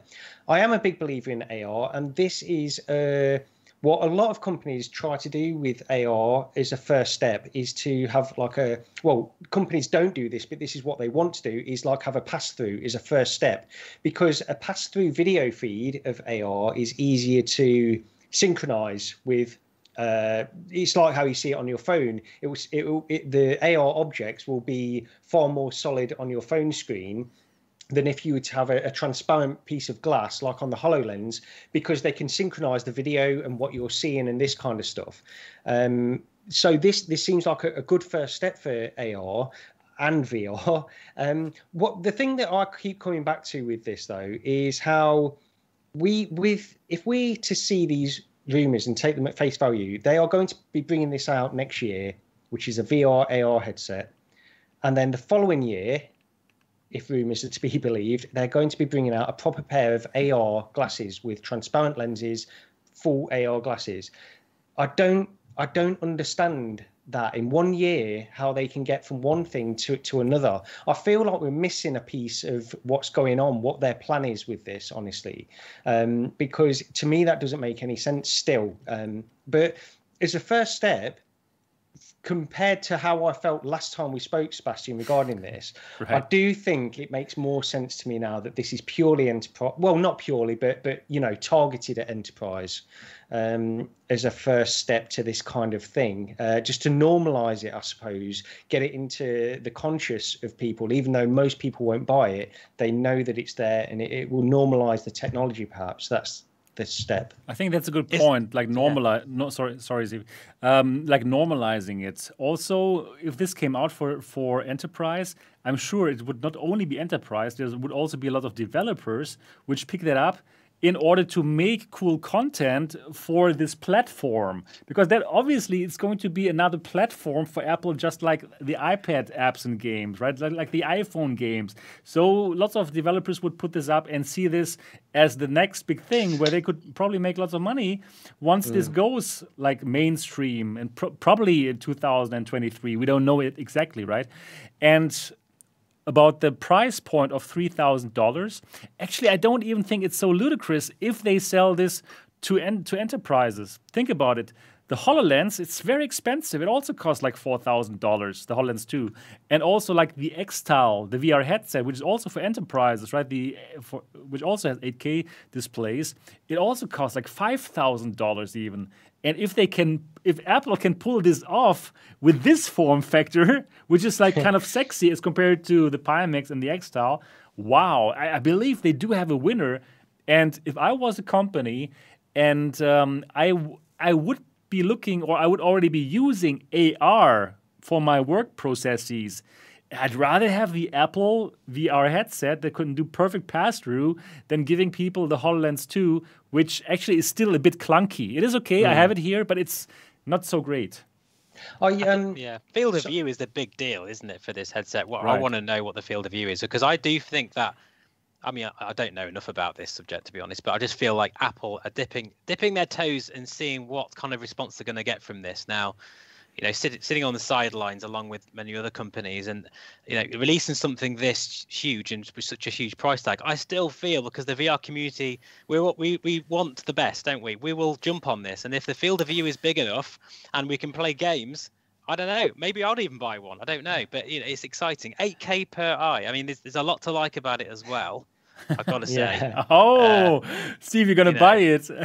well, maybe not buy it, but I, I, I just pick for me, and the field of view is the big deal for me, really, okay. and, the fact there's no, actually no speakers on it actually or, or there's going to be i don't know how that's well but... yeah i mean on, on, these renders i've got to say like the, the the strap because it's based on these drawings i've got to say right. that strap is very much prototype like right, that right. me that that can't be like consumer level but um, with, with, the price, when when I think about the price, and you're right, Sebastian, if it's if it's targeted at enterprise, I agree with you. The price is not ludicrous.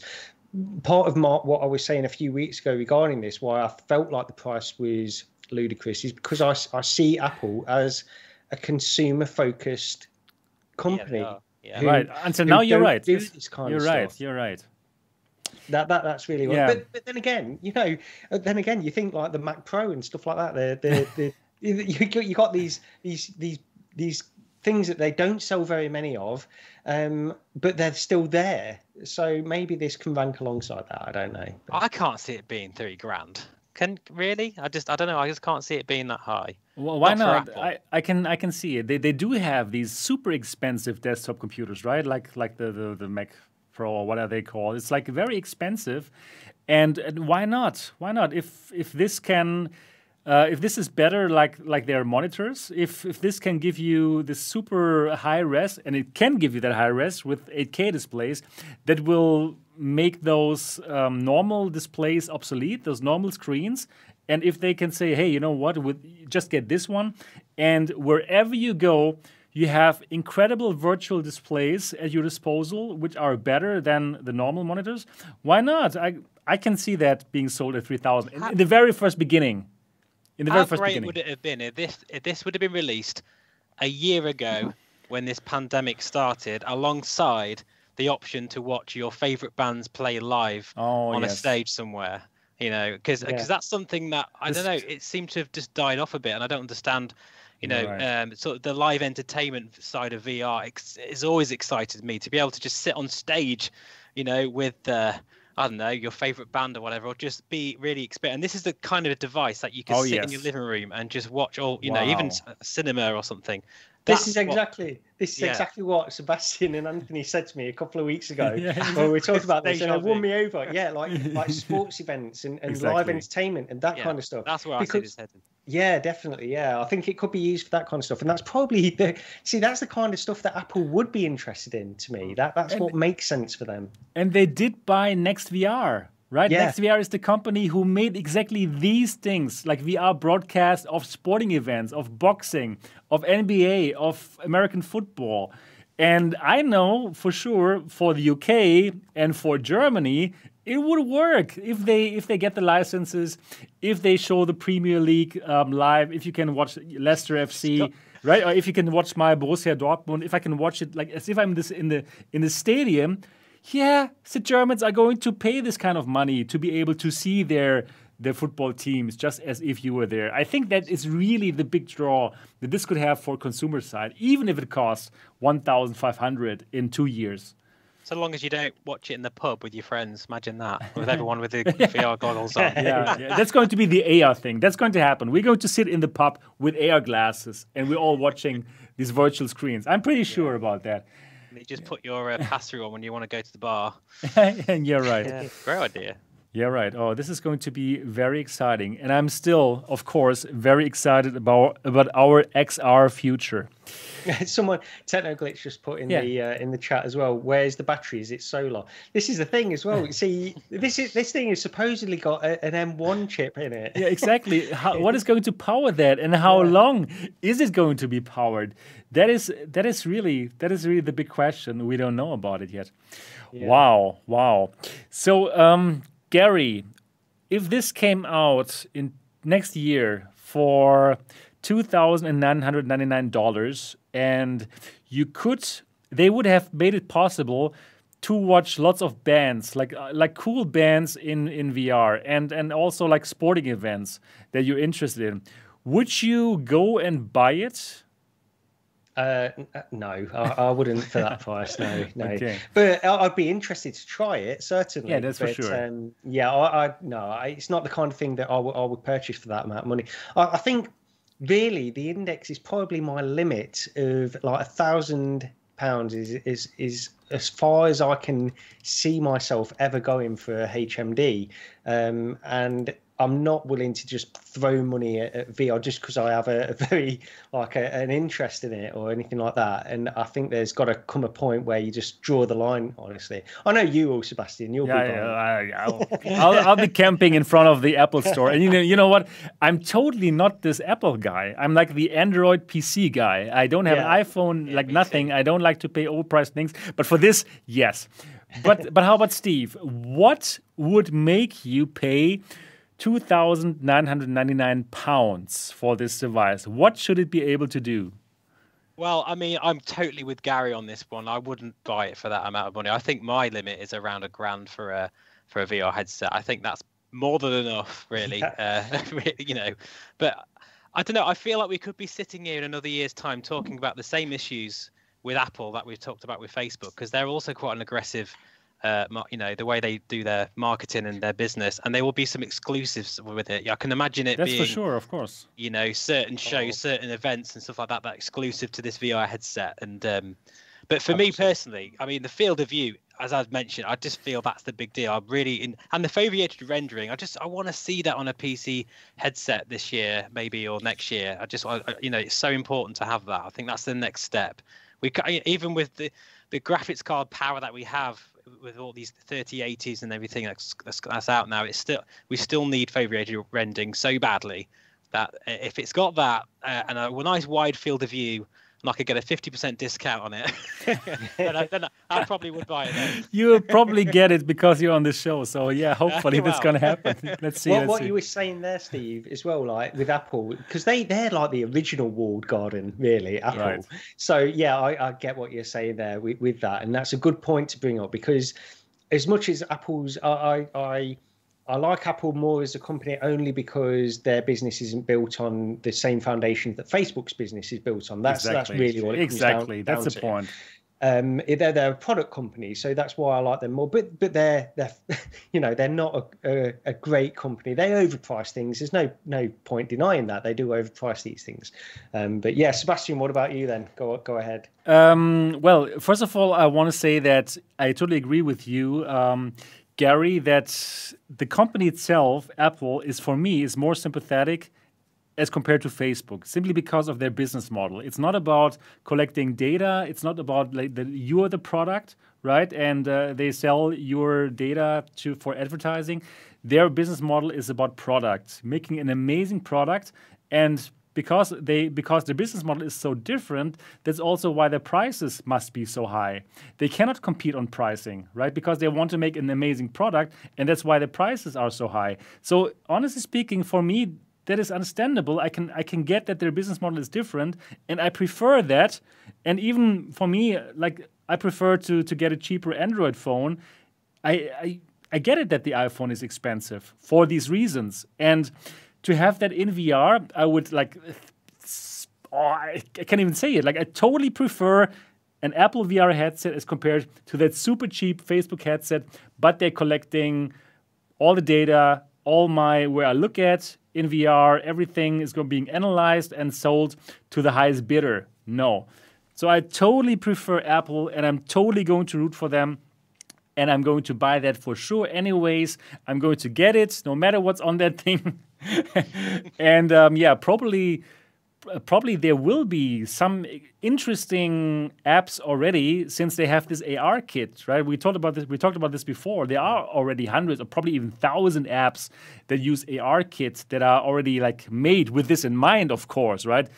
They made ARKit not for us to hold our iPads in front of us. it's it's mm. definitely already made with AR headsets in mind. So um, I believe that this thing it's going to have perfect hand tracking. It's going to have these nice screens. It's going to make VR look unbelievable, even better than anything that's on the market. And lots of apps are already going to run on it. All these ARKit apps, which are probably going to be so interesting to check out finally, because I did not check out many of those. Okay, I'm holding my iPad in front of me things. I don't like this. But with this thing, so many apps that are already there. And then there's going to be fantastic apps coming to that thing since de- developers will have their hands on a device and they will make something that we even cannot think of right now. I'm just thinking about this real world app that we just talked about. Think about that app in that 8K screen, perfect hand tracking Apple app. Wow, it's going to blow our minds away. And then Apple did not buy NextVR for no reason. Right? Mm. I believe that this yeah. must be one part of the content that's going to come out on this headset.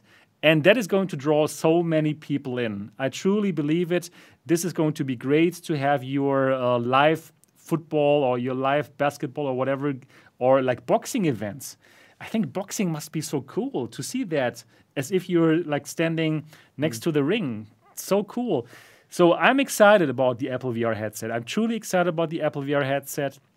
I think. Do, do you think? Um, yep. Sorry, Sab. Do you no think problem. there'll be a, a store uh, yes. that will actually you know be with it, or they'll Absolutely. actually be working on something. They Absolutely. must be. I mean, of Apple, course. yeah, that's that's their business model for sure. Yeah. They're not only selling the product, but also earning 30% on everything that's being sold on the store and that's how yeah that's how it works they're going to make a very exciting ecosystem probably an ecosystem that finally can rival the quest ecosystem right? Because at the moment there is nothing, nobody can compete with with um, with Oculus, with Facebook, because there is no other platform. This could be a beautiful platform. This could be the rival platform. So it, I, totally root for them.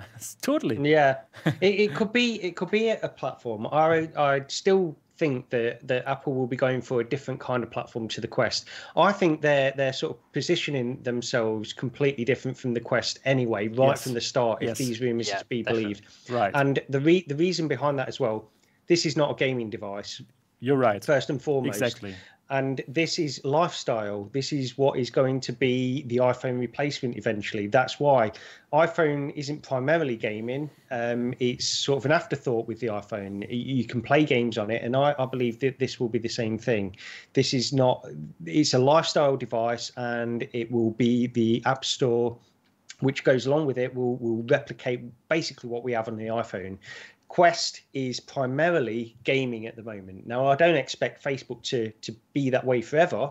Um, I expect them to sort of broaden uh, what they do with that in terms of to expand out into lifestyle, um, based on what Mark Zuckerberg has said. Like in uh, what what's that book, um, The History of the Future mm-hmm. where they had all these emails where he says we missed out on mobile phones we don't want to miss out on the next computing platform right. which is which is this. And and that's what's going to happen. So they are going to broaden their horizons into lifestyle apple are first and foremost lifestyle in my mind.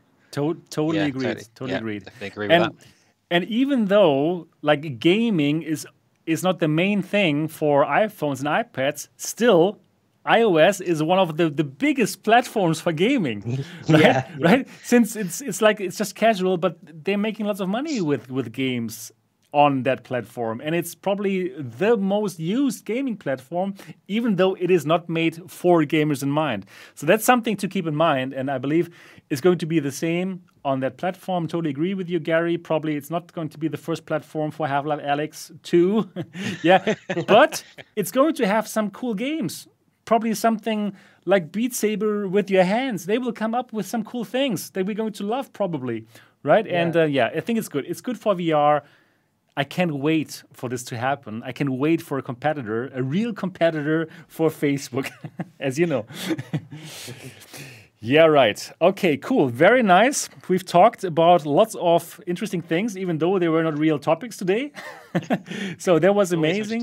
That was really good. Um, today, I don't really, we didn't really have a poll or any any kind of vote because there were simply no interesting topics to vote upon. But this is going to come back for sure in one of the next episodes. Yeah. So I really enjoyed it to talk with you, Stephen Gary. Hope you enjoyed it too. Pleasure. Yeah. Yeah, pleasure. absolutely. This was episode nine episode 9 of the Next Dimension podcast. And for all of the people who are watching this right now, and again, I'm looking at you, Colin, please, if you have an iPad or if you have an iPhone, go and open the podcast app and find the Next Dimension podcast and give us a five star review so that more people can find this, can find this podcast.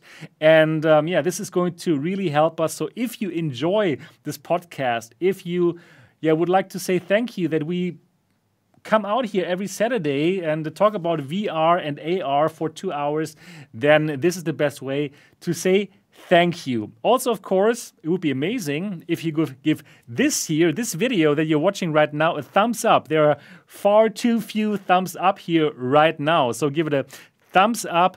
And well, I would say that all of us are looking forward to see or hear you in the next week. Bye bye.